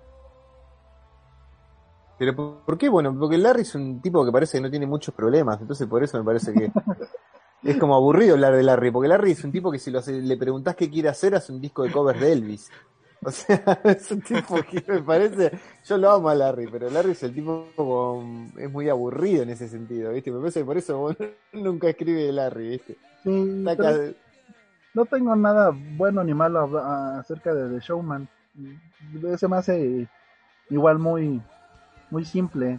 Es, es una canción que empieza, ay, empezó esta porquería, la salto. No, no, no hay más. Ahí va, Ah. ahí va. Entonces el, el, el avance. Oye, Errol, este. Estamos disfrutando esto, ¿no? Y, y, y la gente Sí, también creo claro. que está disfrutando bastante. No sé si has visto todos los comentarios que están por ahí. Sí, sí, vamos a leer algunos. Aquí, por ejemplo, eh, Pedrito, ¿no? Dice, ajá, cruce de golpes, dice, en el momento en que estaban hace un momento discutiendo y cada uno decía sus, sus, argumentos, ¿no? Y nuestros amigos, obviamente, de Mexican Soul también nos están ahí este, acompañando. Cabeza, güey, doble de cintura, jab, jab, otro jab cruzado, gancho al hígado, el 1-2, el 1-2, asu, que todos los golpes han habido en ese, en ese, en ese round, ¿no? Cabecea, güey, doble la cintura, ya, ya, dice, bueno, lo mismo, ¿no? No, no, no, pero esa yo Le- lo diría con más ganas, ¿no? le- Cabecea, Sí, sí. güey, dobla la cintura, ya, ya, otro, ya, cruzado, gancho al hígado, el 1-2, el 1-2. Venga, vamos, Vamos. con huevos. Vamos con huevos, con huevos. Que ya va a acabar el conté de protección. Y... Qué güey. Sí, sí, ahí le, le están dando, le están dando bastante ánimos ahí la gente de, de, de México. Dejó un comentario Pedrito Pineda, ¿no? Sobre el SOE. Eh, sobre el Zoe, ¿a dó- a ver, este, ¿lo tienes por ahí? Yo tengo acá sobre el pop.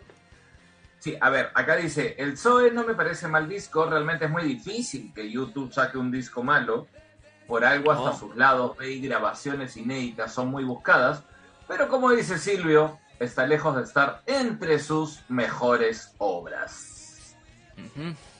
Perfecto. Un beso grande para Eh, Andrea Vivona. Buenas, saludos desde Buenos Aires. Gracias Andrea por, por escribirnos. Y este, los Mexican Soul Saludos ponen por acá. ¿no? Zoe igual postezos, ¿no?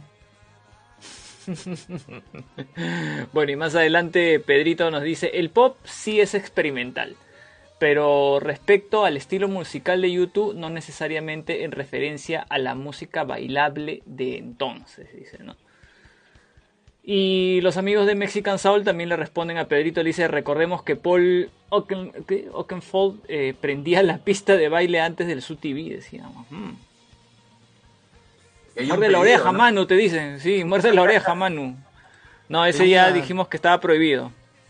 Tenías un coso, tenía, te- te- te- tenías un- una horda de, de gente llorando cuando Polo Kenford teloneaba a Yuchu, ¿no? No, yo quiero que lo los telonee B.B. King, decían en el 97, ¿viste? Un, un rave ahí, Sí. ¿no? Un rave.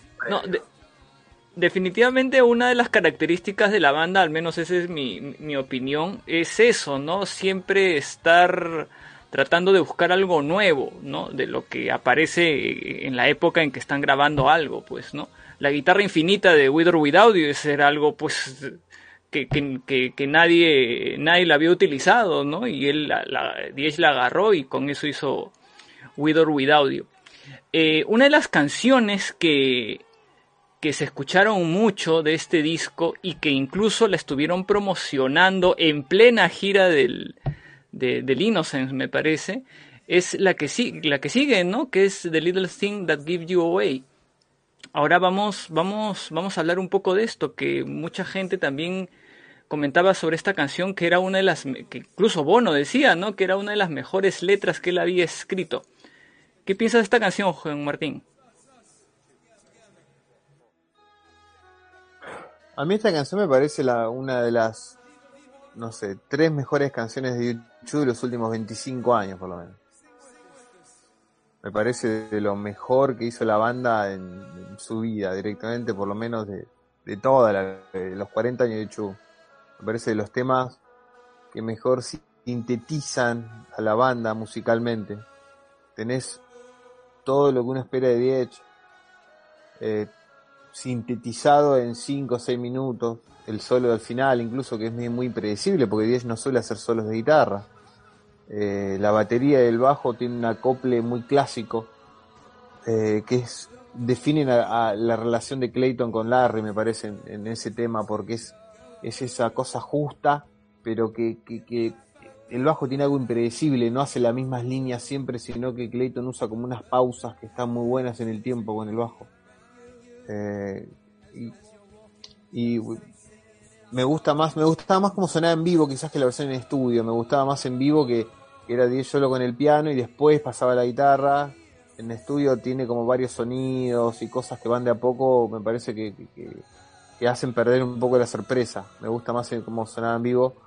Eh, pero y, y bueno no me parece increíble la letra del tema la pasión que le pone eh, en vivo especialmente sonaba muy muy poderosa.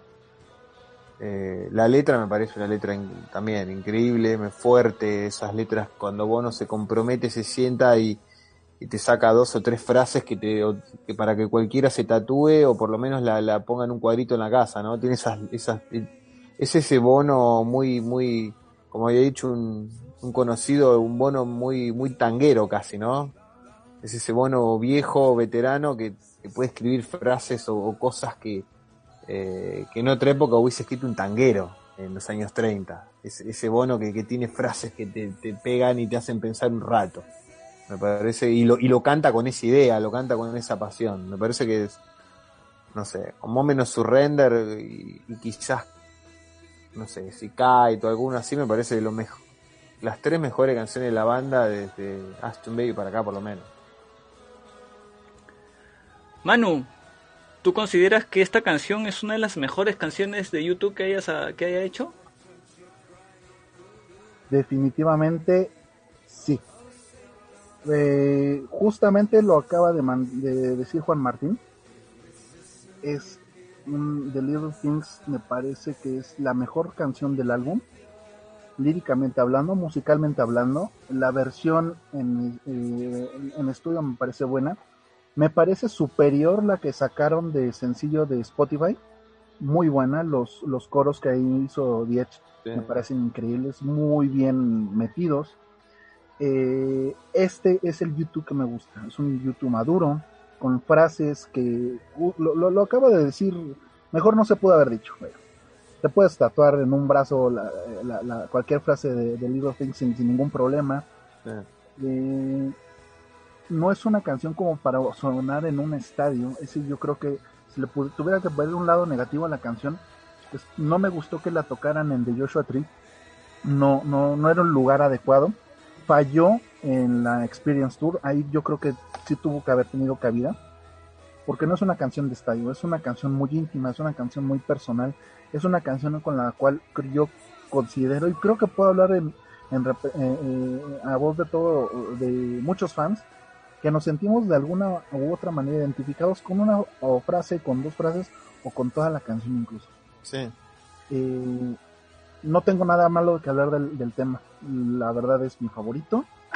Y por desgracia, yo, yo sí creo que, que es un error haberla metido, bueno, lo, repito, es un error haberla metido en el Joshua Tree y no haberla metido en el Experience. Es una canción más íntima y no para que hubiera sonado en un estadio. Interesante, ¿ah? Mira, cómo, cómo algo, algo tiene, ¿no? Algo tiene ahí también para, para, para sumar, para, para destacar del, del Zoe. O sea que si ya tiene una canción tan buena, algo, algo tiene de bueno el Zoe, ¿no? Digo, digo, Si digo. algo tiene de bueno el Zoe es esta canción, definitivamente. Muy bien, muy bien. Gracias a todos los amigos que nos están escribiendo. Por acá nos escribe Paco Méndez desde México. Un abrazo, Paco, hasta allá. Y Adri desde Brasil. Oye, qué bonito, ¿no? Estamos este, en, varios lugares del, del continente. México, Brasil, Argentina. eh, y aquí, por supuesto, en nuestro Perú. Adri dice, Little Things es una joya. You were talking at me and not to me, ¿no? Una parte de la, de la letra. En Puerto. Rico también, por supuesto, sorry, ¿no? Oye, qué, qué, qué bárbaro, qué bonito, ¿eh? Todo el continente con ese feeling youtubero integrado y en esta discusión tan, tan interesante donde se, está- se siguen trenzando los, los contrincantes, ¿eh, Rod? Sí, siguen demostrando y siguen dando sus, ¿no? Se han abrazado, mejores ya, golpes, se han abrazado, se han quedado sujetados los dos. siguen, siguen dando sus mejores golpes, ¿no? Pero igual en, en, en algunos momentos están ahí, este, enredados un poco, pero, pero vamos bien, vamos bien, loco. Bueno, este de la canción que, viene, ya vamos entrando a la, recta eh, al final luego de esta, ¿no? Vienen, quedan pocas canciones, ya hemos pasado más de la mitad del disco. Y, y obviamente Bono habla con mucho amor de esa canción Landlady, ¿no? Eh, y he escuchado también a varios eh, amigos hablar mucho sobre Landlady, pero en esta noche en particular nos interesa, además de ustedes en sus comentarios que nos pueden dejar aquí en el chat que tenemos en The Player Radio, aquí en la transmisión, eh, ¿qué nos tiene que decir Juan Martín sobre Landlady? Es una canción que en cuanto a lo musical me parece que es muy clásica, no, no, no es el YouTube que va por lo seguro. Me, me parece de, el tramo final es el tramo que más me gusta del disco, ¿no? Yo después de Little Things es como que no, no saco ningún tema nunca, no adelanto un tema, lo, escucho entero. Este tramo me encanta, es mi favorito. Eh, me parece que es un tema musicalmente es muy muy muy tradicional, es muy es lindo, o sea, no, no tiene nada fuera de lo común, sigue la línea en ese sentido de, de Little Things de clásico, YouTube con un sonido muy clásico. Pero me gusta mucho la letra, me gusta cómo la canta Bono, me gusta mucho el verso final, me encanta, es de los versos más lindos que, que le escuché a Bono. El último verso me parece que Bono lo canta con una pasión y tiene una letra hermosa, también esas letras tipo como para dedicarle a, cua- a tu mujer o, a- o, viste, eh, o a tu mamá si querés, no sé, depende del caso de cada uno. Me parece que es ese Bono, como dije, que, que, que se luce, ¿no? Cuando deja de lado, en el disco deja de lado, tiene razón Manu, cuando deja de lado a veces un toque la política o, trata de meterse menos en, en las cosas actual, sonidos y las letras, no tratar de, de hacer letras gancheras para los jóvenes, me parece que sale el bono con experiencia que ahí hablaba Manu muy bien, que es el bono medio Bob Dylan en ese sentido, y me parece que Landlady sigue con esa línea. El bono con, con que sabe escribir, que sabe cantar, viste, que, que lo canta con mucha pasión y está bueno. Manu, ¿dedicarías esta canción tú? Definitivamente sí. Hay dos canciones del Songs of Experience que están expresamente dedicadas a, Alison Stewart. La primera, muy mal logradamente, You're the Best Thing About Me. La segunda es esta. Eh, me parece una buena canción, es un tema lindo. Ha- Hay una parte en la cual me, en lo personal sí, sí me toca fibras eh, que, cuando yo estaba en la quiebra, tú er- eras tú la que pagaba la renta. Ese, esa, esa línea me parece muy fuerte. Yo creo que todos en algún momento de nuestras vidas hemos tocado fondo y hay alguien que nos ha sacado a flote. Eh, tanto moralmente como económicamente. Y la canción me parece buena, a secas. Hay otros temas que, que, son más intensos, eh, reflejando el amor de Bono hacia Ali. Y yo creo que ese es el fallo que, que yo le veo a la canción. Siento que pudo haber sido un poquito más poderosa, aunque esa línea que les acabo de mencionar, para mí hace toda la canción. El resto no, no, no me parece como que wow. es el, descubriendo el hilo negro o, o, o que se desborde de amor por, por Ali, yo creo que eh, esa, esa línea que les mencioné es lo más sobresaliente para mí. Sigo, sigo sintiendo que se abrazan, eh, Rola. No sé, entonces, no sé qué, qué, qué sientes tú. Lo que pasa, lo que pasa que con estas dos canciones, pues el amor ha fluido, ¿no? Entonces, eh, yo creo que por ahí se han, se han juntado un poquito y se han sentido, se han sentido bien. Eh, yo particularmente eh, también puedo decir que es una canción muy bonita. Sin embargo, la canción que sigue, cuando yo la escuché por primera vez, ¿no? Apenas salió dije, no, otro vértigo. Decía, pero solamente al inicio, ¿no? Al inicio de la canción. Ya después, cuando la escuché completa, como que ya, ya le agarré más, más cariño, ¿no? Y, y ahora pues vamos a pedir la opinión de cada uno de, de- de nuestros amigos que nos están acompañando hoy día. Creo que aquí sí va a haber algunos golpes, no sé, vamos a ver cómo, cómo se comportan. Vamos, Yo- creo yo que vamos esta vez. Yo voy a, yo voy a parafrasear este, a una cantante mexicana. Ajá. ¿ya? Con el apagón, ¿qué cosa sucede? Con, con Con- esa introducción, loco, con esa introducción vamos ahora a empezar con Manu, me parece, ¿ya? Manu. ahí, yo voy a hablar con de, de este tema. um, les quisiera compartir mi experiencia junto con Walter, mi hermano del alma. Dale. Yo le decía, Blackout Saludos a. Walter también. Solo, solo por curiosidad, ¿es, Sí. es por lo que dije qué cosas suceden con el apagón y ahí viene Walter? ¿Cómo, cómo es eso? No. no, no, no es lo que pasa en The Flyer Radio, no. Es este. se las volteé. No, a, a mí me gusta mucho de Blackout. Me, me, me gusta mucho y ustedes saben que Bono me cae un poco mal, pero soy un fanático enardecido de Adam Clayton. Y yo creo que Adam Clayton aquí hace una labor y un trabajo impresionante.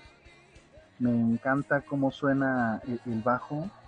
Me recuerda mucho, bueno, no, no, no, no me recuerda mucho, sino que quisiera eh, tocar el punto, por ejemplo, de Volcano, que me parece igual la presencia de Adam, de Adam es potente. Él se lleva la canción solo. La letra me parece muy hueca, no, no, no me aporta mucho, pero musicalmente se me hace muy poderosa, muy potente, y sí, y sí me prendería a escucharla, tal vez cantarla, correrla en vivo, pero no, no me, no me, no me dice nada. Musicalmente, repito, me encanta, líricamente es una canción más.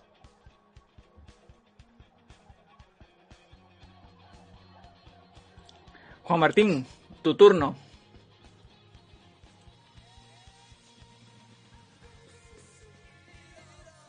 Juan Martín, ahí Sí, está tu coincide, micrófono. co- coincide bastante lo que dice Manu, me parece a mí, me, me gusta mucho el- la línea bajo de Clayton, me parece que en vivo era demoledora, me parece de los arranques más poderosos que les he visto a la banda hacer de, en un show.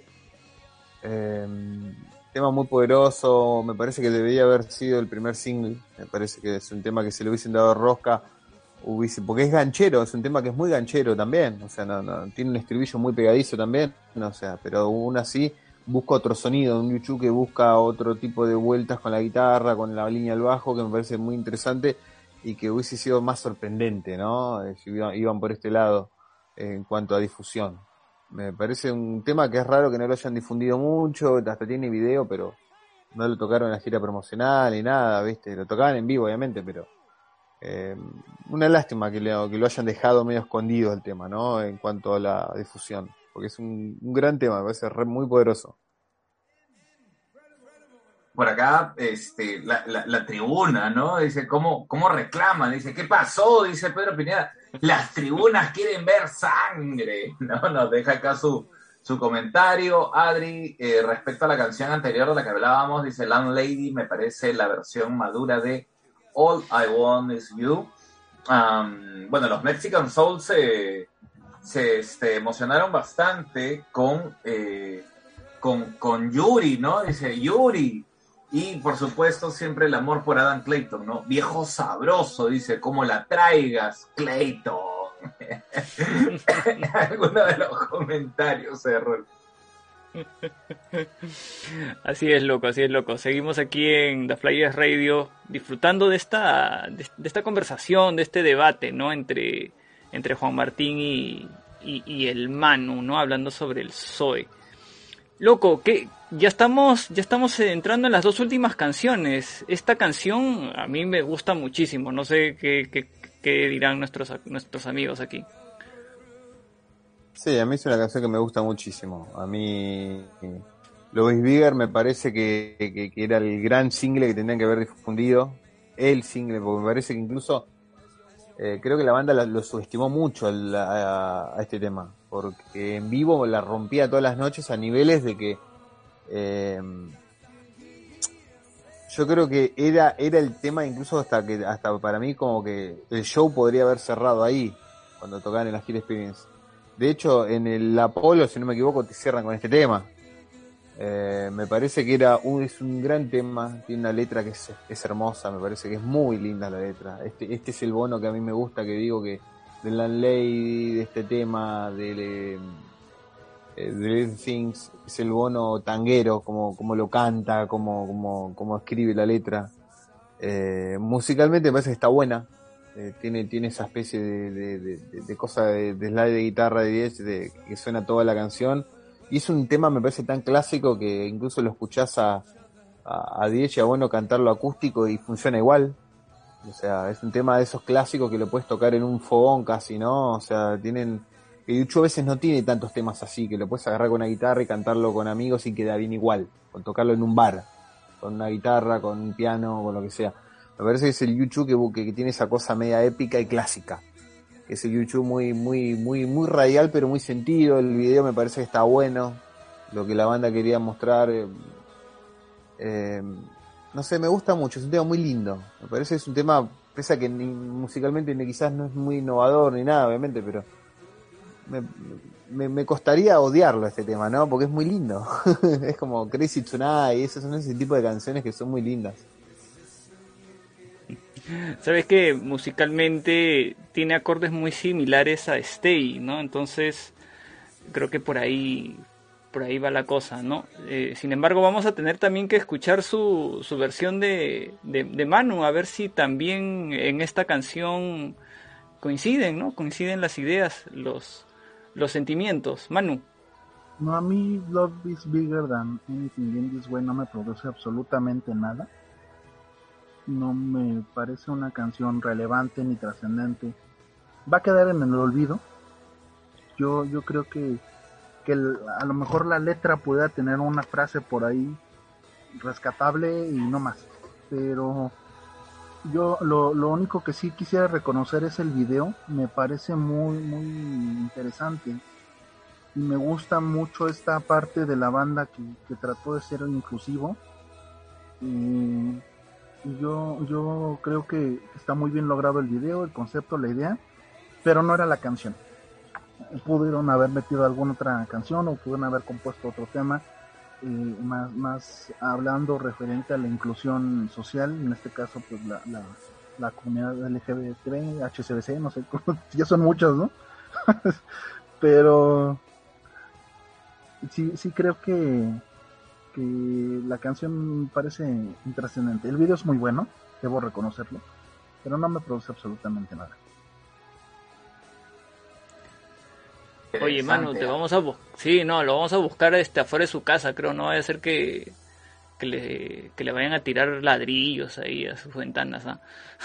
Que le, que le salte toda la, ¿no? Toda la, la, la, la comunidad que se No, siente. para nada, al contrario. O sea, yo no estoy hablando mal de ellos. No, no, no, claro. No, no, no, no, al contrario. Por, por defender la canción, digo, ¿ah? Por defender la canción, la canción. No, la canción no me parece muy... A mí me gusta esa canción, vos, ahora vas a ver. Por, por ahí, por ahí va la, la- ya, el comentario. No, no. Así es, así Y Qué duro, qué duro. Sí, sí, sí, sí, sí, interesante, porque también esta es creo una de las canciones que, que, que del disco hay, Mucha gente que la, la, la disfruta bastante. Pero bueno, está bien.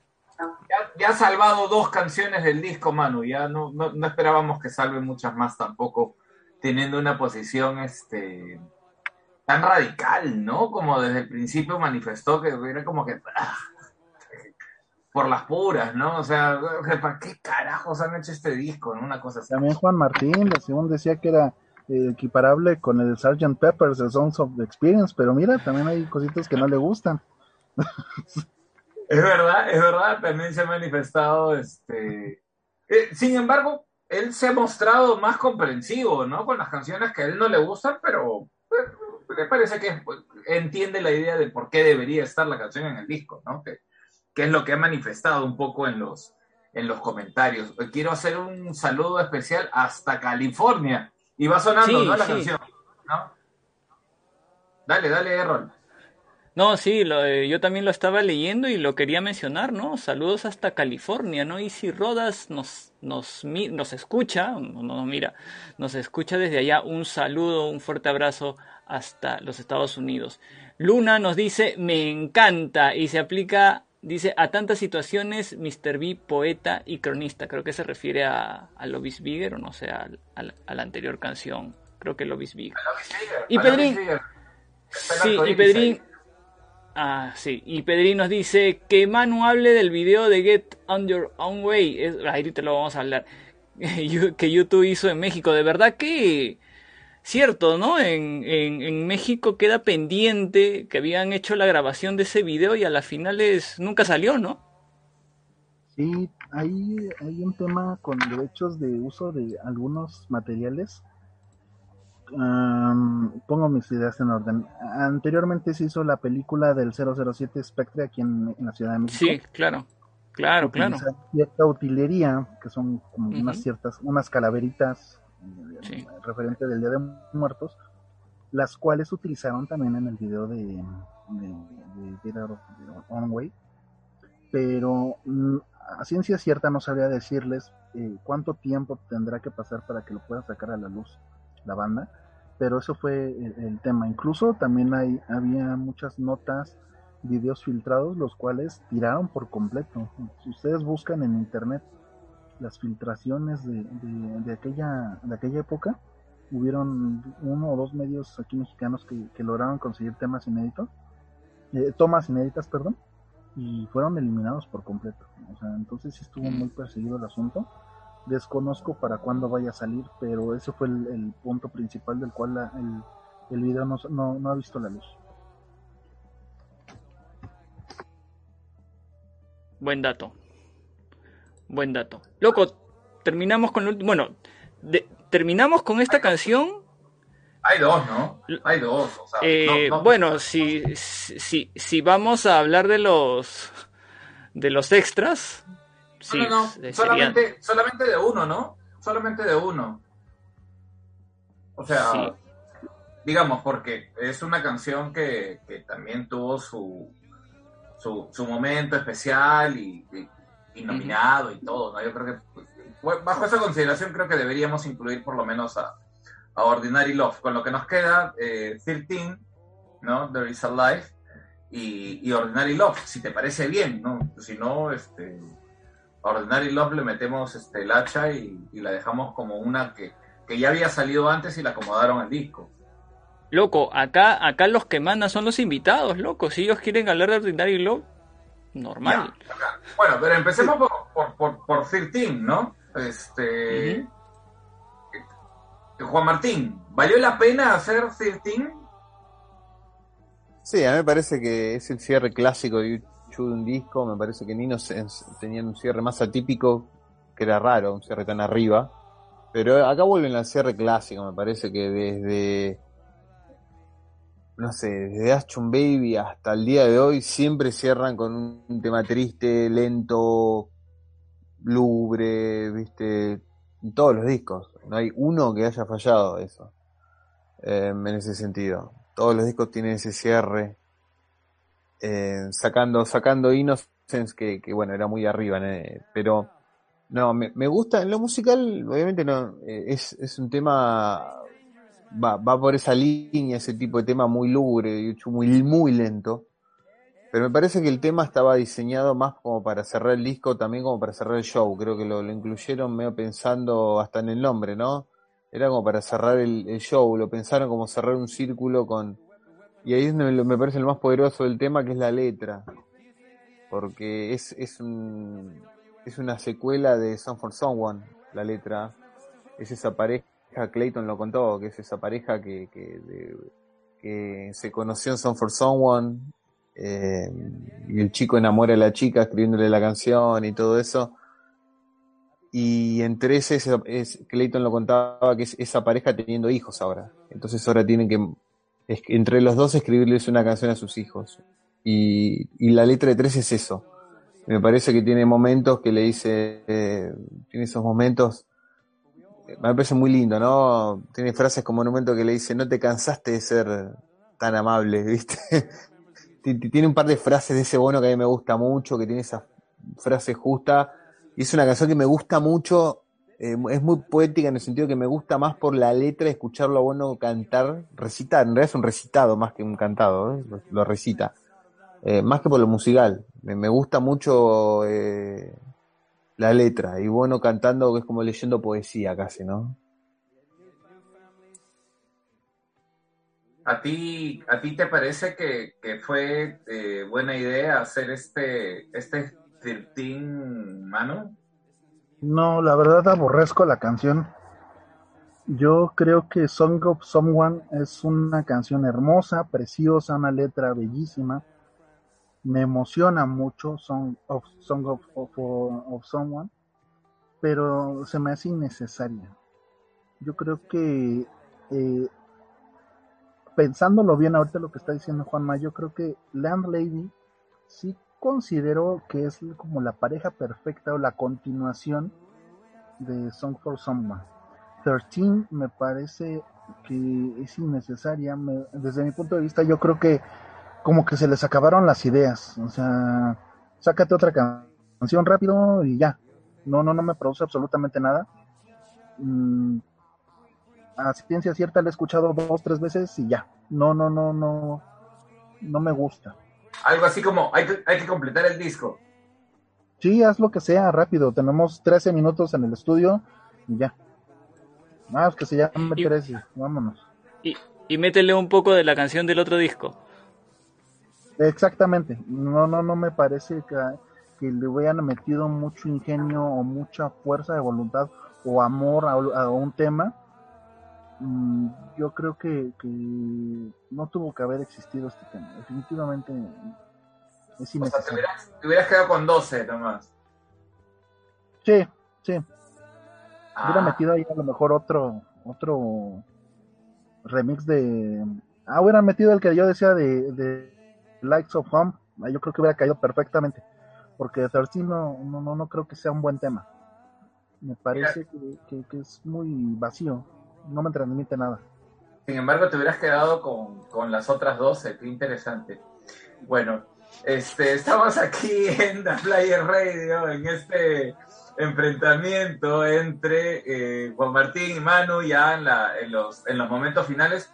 Eh, Easy Rodas nos dice, ¿son seguidores de algún tributo a YouTube? Recomiendo a Lavation Tributo. Este, gracias por la recomendación, Easy. De hecho, si me permiten, muy rápido, pero con mucho cariño, agradecerles siempre a los amigos del tributo eh, chileno, Lemon, ¿no? Extraordinario, siempre con, con todos los, eh, con todos los lo- extraordinarios músicos que son eh, y mejores personas aún, Andrés, Alfredo, Coque, este, José, en fin, toda la, la mancha, toda la gente de, de Lemon que eh, tuve la oportunidad de estar hoy día junto a ellos. Eh, busquen su canal de YouTube, tienen ahí eh, unas versiones hermosas que han hecho de, de diversas canciones, ¿no? Se han animado a hacer A Sort of Homecoming, se han animado a, hacer White as, Snow, hicieron este mm, Uncut That, este, uff, no, de verdad, van a encontrar canciones que eh, no, los van a sacar de cuadro, ¿no? O sea, están, están bonitas, están bien hechas, han preparado video y todo, así que búsquenlos también, ¿no? Como eh, tributo Lemon, ¿no? Eh, un abrazo grande para la gente de, de Lemon. Lemon Chile. Así es. Sí, loco, y, y, y bueno, acá Luna también nos dice, ¿no? Este, Certain es, es linda, dice, ¿no? Eh, bueno, pone ahí una parte de la letra, dice fuerte y delicado, dice, ¿no? Loco, estamos entrando ya la última, a la última canción de, de, este disco. No sé si los, los muchachos quieren también hablar sobre esta canción, sobre Ordinary Love, aunque no es parte del disco en sí, la pusieron como, como una canción adicional. Eh, y también ¿no? la, la hicieron más o menos en esa época. Fue antes incluso de- del disco. ¿Desean hablar de esa canción, muchachos? Ordinary Love. Es que la canción la incluyeron como en Innocent habían puesto Invisible, me parece. Era como, bueno, tenemos que tener algún lugar donde meterla. Eh, es un tema simpático, Ordinary Love, me parece un tema. Incluso eh, fue. Es raro, pero es como que en su momento la había pegado un poco en la radio. Por lo menos acá sonaba un montón, ¿viste? Fue muy, como, con, bastante conocida, digamos. Te diría que fue más conocida que cualquier tema que difundieron de, de. Eh, es un tema lindo, qué sé yo. No me mata, pero es un, es un lindo tema. YouTube está, este tipo de baladas las sabe hacer bien. Es como que te, pega, ¿viste? Nada más. Mano, Pues igual, yo creo que, que no es la gran maravilla. Sinceramente no, no, no tuvo por qué haber sido nominada a los Oscars. No se me hace una gran canción. La intención está, está bien, bien hecha re- referente al, tema de Nelson Mandela, pero no, no la considero un, buen tema. Yo creo que pudieron haber hecho, explorado el, el- tema principal que era Nelson Mandela eh, con alguna canción un poco más poderosa, un poco más profunda, pero si hubiera estado o no en el Experience, a mí me da igual. La verdad no, no es un tema que, ay, quiero escucharla. No, Mm. no, no me nace. Si suena, suena. Si no, no. no se la, no yo se la creo que-. Ah, Pensé que Manu iba a decir algo. Yo creo que eh, en realidad, más que, más que Ordinary Love, podríamos meter en el disco eh, Book of Your Heart, que creo que sí es parte de la, de la temática que ellos querían poner en el disco, ¿no? Eh, bueno, esa es, esa es mi opinión, loco. Es un tema que está. Es interesante musicalmente, me parece, Wings of Heart. Tiene un sonido que es interesante porque es atípico para YouTube. Tiene una cosa medio ochentosa. Es raro, me gusta. no me gusta tanto como de quizás de Crystal Ballroom, me parece en Innocent, que me parecía una gema suprema, escondidísima. Crystal Ballroom Sí. era un temazo. El Lucifer Hans también estaba bueno, pero Crystal Ballroom era un temazo que estaba escondido en Innocence. Eh, no me parece que este llegue a ese nivel. Se nota que es un B-side y está bien ahí. Pero mm, eh, es un tema que, que en cuanto a sonido está bueno porque es atípico de YouTube, ¿no? ¿quieres decir algo sobre Book of Your Heart, este, Mano? No me gusta. Tampoco también es un tema que no, no me produce absolutamente nada. Yo, creo que The Crystal Ball mm, es, es una maravilla de canción. Yo creo, incluso pudo haber estado dentro del experience. Yo creo que, que le hubiera dado una fuerza que, la fuerza que no tiene en cuanto a, a lo mejor un tema de estadio y que ligeramente lo roza Get Out of Your Own Way. Pero Book of Your Heart también se me hace innecesario. No, no me gusta. Bien, hemos hecho estos, todos estos este, asaltos, ¿no? Uno tras otro, uno tras otro. Nos gustaría que eh, todos los, los amigos que han participado día en el chat nos dejen sus, sus impresiones. ¿Quién creen que ha ganado este, este, este, esta discusión, esta pelea, este enfrentamiento de ideas? Nos falta además un, un tópico más para abordar, ¿no, Errol? Que es eh, ya el, el del cierre. Pero mientras tanto, los invitamos pues a Adri, Isi, Pedro, Este, bueno, la gente de Mexican Soul me imagino que, que- le hará las barras respectivas a- a- al Manu. Este, Paco Méndez, fin, Silvio que estuvo por acá también, este, Andrea, Marcelo, eh, Sori, Eh, dejen, dejen por favor sus, sus impresiones. ¿Quién creen que ha ganado este, este enfrentamiento? Y, y vamos cerrando con el último, con el último eh, tópico, con el último asalto, Errol.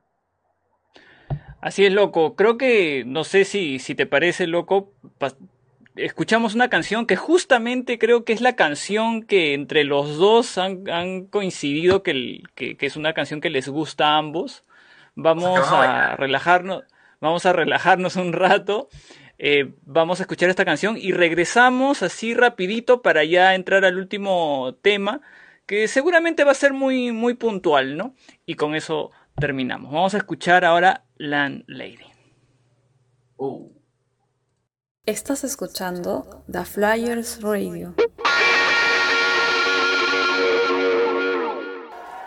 We'd like to dedicate this next song to the women in our life, our partners, to Ali, to Anne, to Mariana, to Morley. This is Landlady.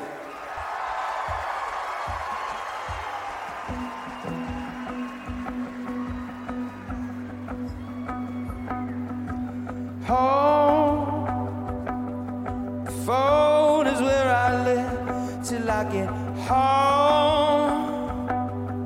When the doorbell rings, you ask me how I know the key. I ask you how you know it's me.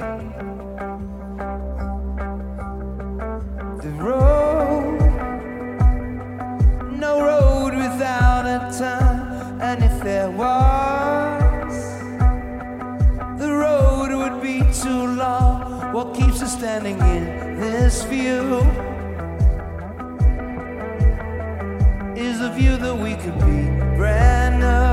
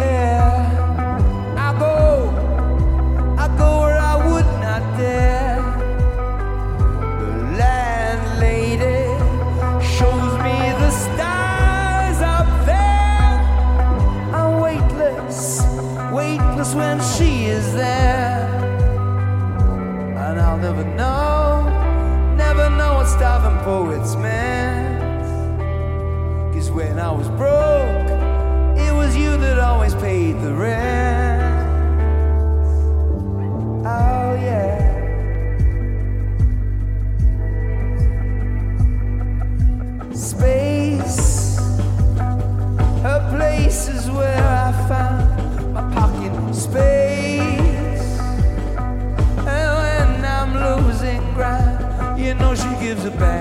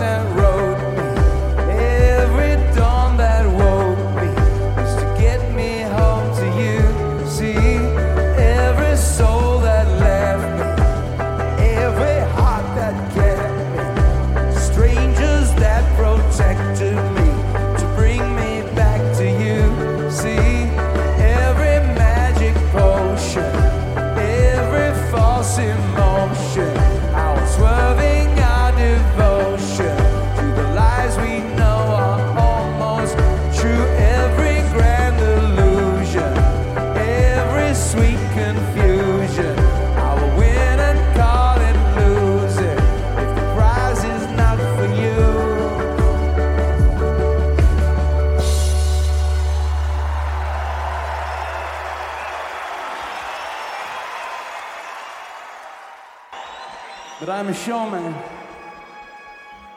How much can you trust this kind of thing? I'm so sorry you fell in love with a showman. Sorry to be talking about our love in front of so many people. I guess that's it. Elijah and John are here. Seguimos aquí en The Flyers Radio, ya terminando este programa especial donde hemos tenido un encuentro, un duelo, ¿no? Eh, hablando sobre el Songs of Experience. Y ya, loco, ya estamos terminando, loco, ya estamos acabando este programa. Sí, y, y- creo que ha estado tan pareja la cosa que, que al final se va a terminar decidiendo por puntos. ¿ah? Vayan dejando ustedes sus, sus impresiones o comentarios. Por supuesto, Mexican Soul ha escrito, por supuesto, ganó Manuel, dice, ¿no? Mano de lejos. dice. la pelea es nuestra. Pero nos, Oye, queda, pero- nos, queda un último, nos queda un último tópico, ¿verdad? Un, un- un último tema por, por, por abordar, que es, eh, como dices tú, pues mucho más, mucho más puntual, mucho más preciso, ¿no? Así es, así es, loco. Oye, de verdad que hemos aprendido acá un montón con, con Juan Martín y con Manu. Eh, todo ese conocimiento que ellos tienen, ¿no? Y eh, justamente, incluso creo que los dos, no sé si Manu también, si no me equivoco, han eh, ido a, la gira que va siempre después de cada disco, ¿no? Y, queremos que ustedes nos comenten un poco sus impresio- impresiones sobre qué les pareció la gira de este disco. Juan Martín, ¿quieres empezar tú? Sí, primero hay que resaltar que la gira de este disco no es el show que vemos en Berlín, que nos venden en Berlín. El show que vemos en el Blu-ray o DVD de Berlín es un show que tocaron eh, para filmarlo y editarlo. El, sh- el- el show de la gira no era ese. Primero hay que, creo que, que recordar eso, ese detalle, ¿no? Eh, que es donde incluyen un montón de canciones de Ashton Baby y Stay, y Dirty Day, y todo ese, ese tributo a, a YouTube del 91-93. Bueno, el show original no- nunca fue ese, eso simplemente fueron los últimos shows del, del, tour. Eh, sí, yo tuve la oportunidad de ir a ver el Innocence y ir a ver el Experience, las dos giras, las dos en Estados Unidos, pese a tener el mismo escenario y, y- tener muchas canciones en común, me parecen que los dos shows eran muy diferentes, yo diría que eran totalmente diferentes en cuanto a concepto. Eh, yo esperaba otra cosa del show del Experience, quizás, eh, pero porque había visto el Innocence y dije, bueno, el Experience va a ir por acá. Pero bueno, la banda hace otra, hizo otra cosa. Me parece que lo más parecido quizás a lo que yo esperaba era lo, es- lo que hicieron solamente en el primer show de la gira en Tulsa.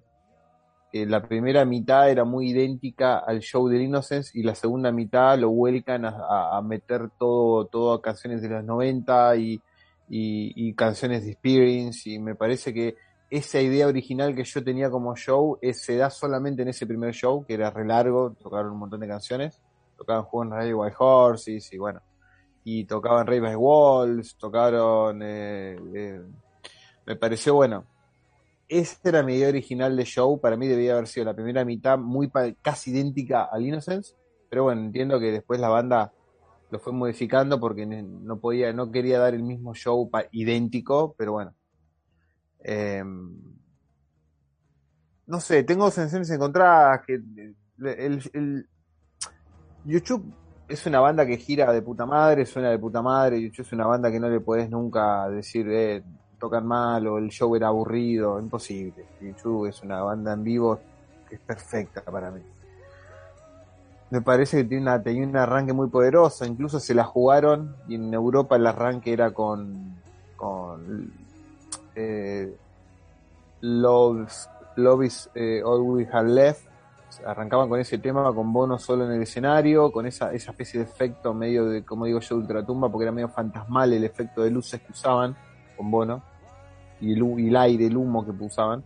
y después de Blackout, y era como uno de los arranques más, más raros, increíbles que vi en mi vida de YouTube. Me parece que, si no es el mejor, es casi el mejor arranque que le vi a YouTube en mi vida. Después lo cambian, bueno, en Europa lo cambiaron. Eh, no, me parece un, un gran show, pero bueno, no sé, quizás porque I- en comparación pierde un poco, porque el Innocent me pareció un show precioso. Y pasa eso, quizás en comparación pierde un poco, pero la- en comparación, si lo agarras aislado es un show tremendo. Por lo menos el show original. Después lo de Berlín es otro, es otro show.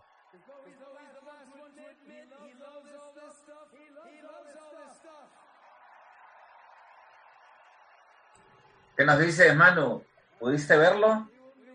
No, por desgracia no pude verlo. Ninguno de los dos, ni el Innocence ni el Experience. Pero sí seguí muy de cerca los streamings. Por ahí mandaban mucho los, enlaces de, este, de, las transmisiones en vivo. Yo creo que lo más rescatable de esta gira fue el hecho que metieran, lo acaba de menci- de mencionar bien Juanma, del, de los homenajes a, a las canciones de los 90. Me, me encantó escuchar Dirty Day. Yo creo que fue un gran acierto, pero el mejor acierto que pudo haber tenido esta gira es haber incluido por primera vez en la historia Acrobat, que es mi Ah, me había olvidado. Me había olvidado Acrobat, tenés razón. Acrobat es la canción, bueno, es mi canción favorita de, de- de la banda. Y escucharla por primera vez en vivo, yo creo que eso, si no mal no recuerdo, fue en Tulsa. Yo rompí en llanto de, de emoción de escucharla porque pensé que nunca la, iba a oír en vivo. Digo, no estuve ahí presente, pero, pero para mí significó demasiado escuchar Acrobat. Y, y- que estuviera presente en toda la gira, pues fue, fue brutal. Yo creo que eh, es el mejor acierto de, de esa gira, lo más destacable. De ahí en fuera, incluir eh, Dirty Day y, casi todos los Wild Horses eh, son los que se llevan la gira por completo. Esas tres canciones. O sea, ¿te parece buen show entonces el, el, el del Zoe? El show me parece incluso hasta mejor que el Innocence. Eh, eh, Es, que yo creo que el inicio del Innocence es más potente, más poderoso con People Have the Power y después de la de. El inicio me parece muy acertado. Me pareció un error que no pusieran ningún tema de Joshua. Digo, ya lo acaban de tocar incesantemente durante más de un año pero aún así me pareció un error que no incluyeran ningún tema del Joshua Tree en, en la gira. Pero también inclusive me pareció un error que no incluyeran mm, Invisible. Eh, eh, me hubiera gustado más que hicieran esa mezcla de, de ambas giras, ¿no? Mm. Yo, yo creo que, que hubiera sido más atractivo no dividirlo como por etapas, sino que hacer un show más completo. Bien, hemos llegado al, al final. Campana, campana de rol. Campana, pim, pim, pim, pim, ¿no? Campanita, campanita, ahí está, ahí está. Ahí está. Listo. ¿Quién, la- quién, la- quién, quién ganó, loco? ¿Quién ganó? A ver, algunos, algunos comentarios por acá. ¿no? ¿Dónde están los, los, los- los jueces? Vamos a ver las, este, el puntaje de los jueces. Mientras vamos revisando esos puntajes, con, con notario, por supuesto.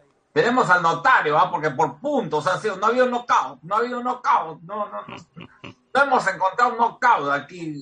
Es más, se cansaron, creo, los, los, los, los, este, con, los combatientes, ¿eh? Al final, ¿no? Se pusieron, este, Sí, concertaron, no, han, ter- concertaron, ¿no? han- han terminado exhaustos, loco, han terminado exhaustos, pero...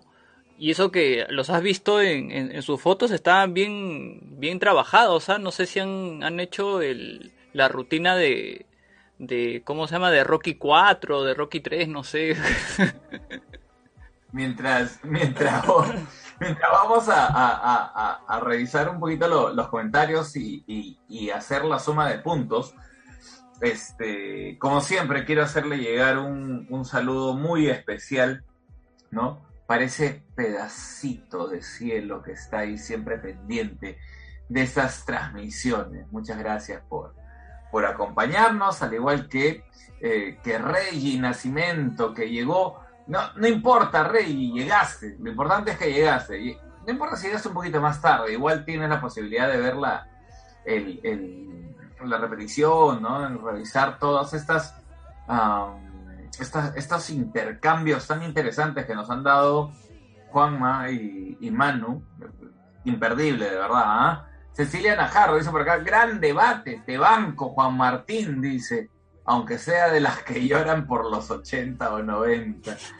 Gracias, gracias Cecilia por escribir. Este, y ya, ya, este- ya tenemos el, el resultado. La campanita una vez más, por favor, este, mi querido Errol. La campanita, ahí va, ahí va la campanita. Ajá, Esa, esa fue la de la basura, loco, ¿ah? No, esa, esa no ha sido la de... la del basurero. esa no es la del box. La de reciclaje Este- es esa, es la de reciclaje. Sí, sí, sí, sí. Este, a ver. Y, y, y para dar el resultado, voy a tomar lo que eh, ha dejado por acá Adri. Dice, ¿quién ha ganado? Nosotros. Gracias por tantos insights, muchachos. Gracias, gracias de verdad. Es, es cierto, ha sido eh, un programa especial. Gracias por animarse a hacerlo, además, ¿no? Gracias por, porque surgió la idea y, y bueno, se quiso llevar hacia adelante y, y hemos tenido, creo, una conversación muy rica sobre el, sobre el Creo que, creo que nunca se ha hablado tanto sobre el Sons of Experience como, como en esta ocasión. Juan Martín en Argentina ya, ya, ya está en el mañana, ya está en, ya está en las 12 con 20, con 21 ya de la, de- del día domingo. Gracias a Juanma por esa resistencia. Ha, de- ha demostrado buena preparación. Ahí lo vemos todavía listo para tres rounds más, pero ya no, ya no te vamos a pedir más, Juanma. Gracias. No, gracias a ustedes siempre por la invitación. Eh, me encanta charlar de YouTube. con- eh, a veces no, no está siempre la posibilidad, entonces, bueno, eh, siempre me, me encanta venir acá, charlar sobre la banda, debatir, discutir un rato, reírnos. Para mí es un gusto siempre. Gracias, Juanma. Y, y también, Manu, gracias, gracias este, por también haber estado tan, tan dispuesto ¿no? para, para este combate. Pues muchas gracias a ustedes, muchas gracias a Juanma, que había, habíamos platicado de este tema ya hace bastante tiempo. Hoy es toda una realidad. Fue todo un placer, un, un gustazo, en verdad. Y bueno, pues aquí estamos para cuando lo necesiten. y gracias también a cada uno de los que eh, nos han acompañado esta noche con sus comentarios, con su cariño, con, con sus likes, con, con todo lo que han sumado, ¿verdad, Errol? Eh, Es genial siempre estar en, en contacto y poder hacer eh, Playas Radio. Eso mismo, loco, agradecer a toda la gente que nos ha acompañado hoy día, esta noche.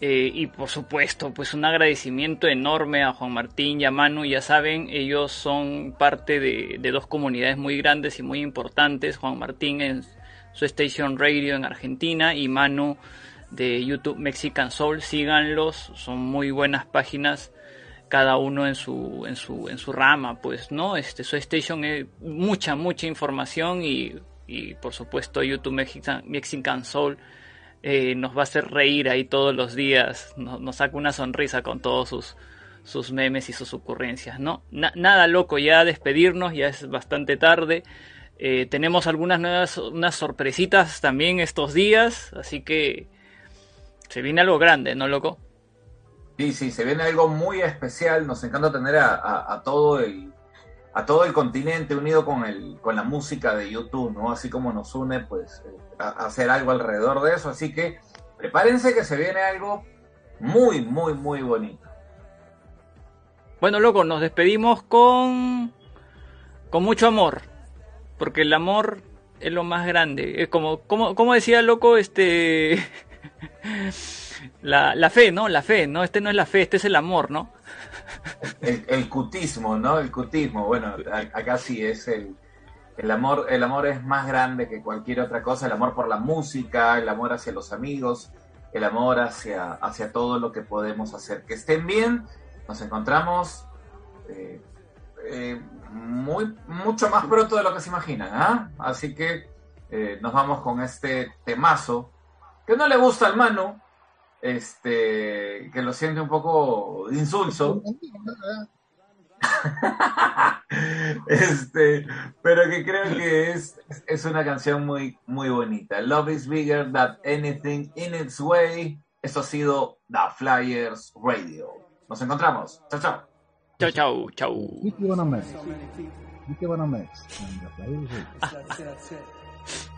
Esta es nuestra segunda temporada. Estás en The Flyers Radio.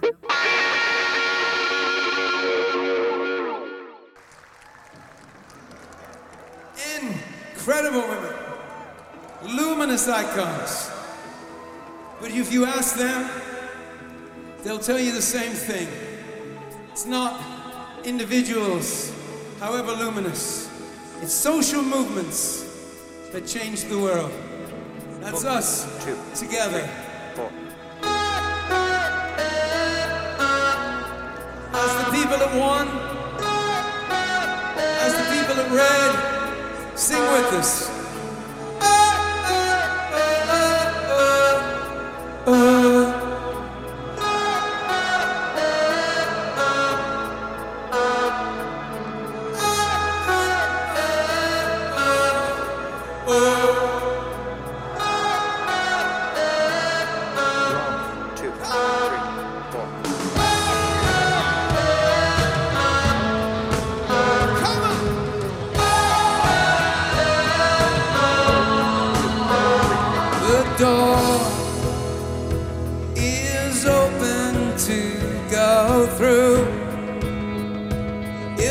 Could, I would come to. But the path is made by you. As you're walking, start singing and stop talking.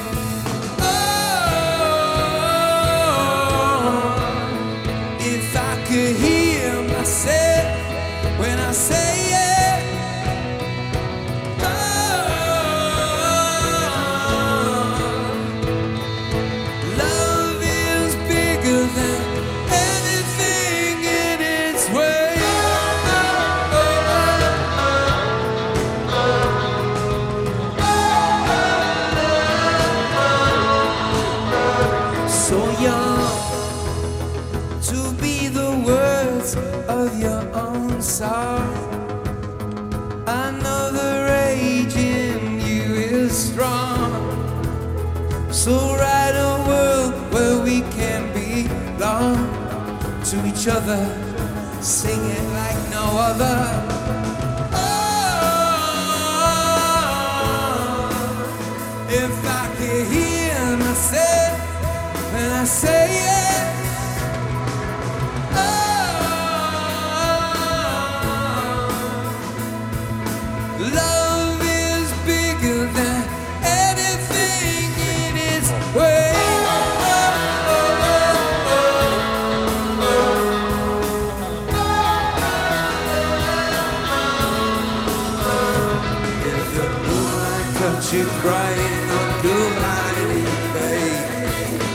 sing your song, let your song be sung. If you listen, you can hear the silence say, when you think you're done, you just begun, just begun.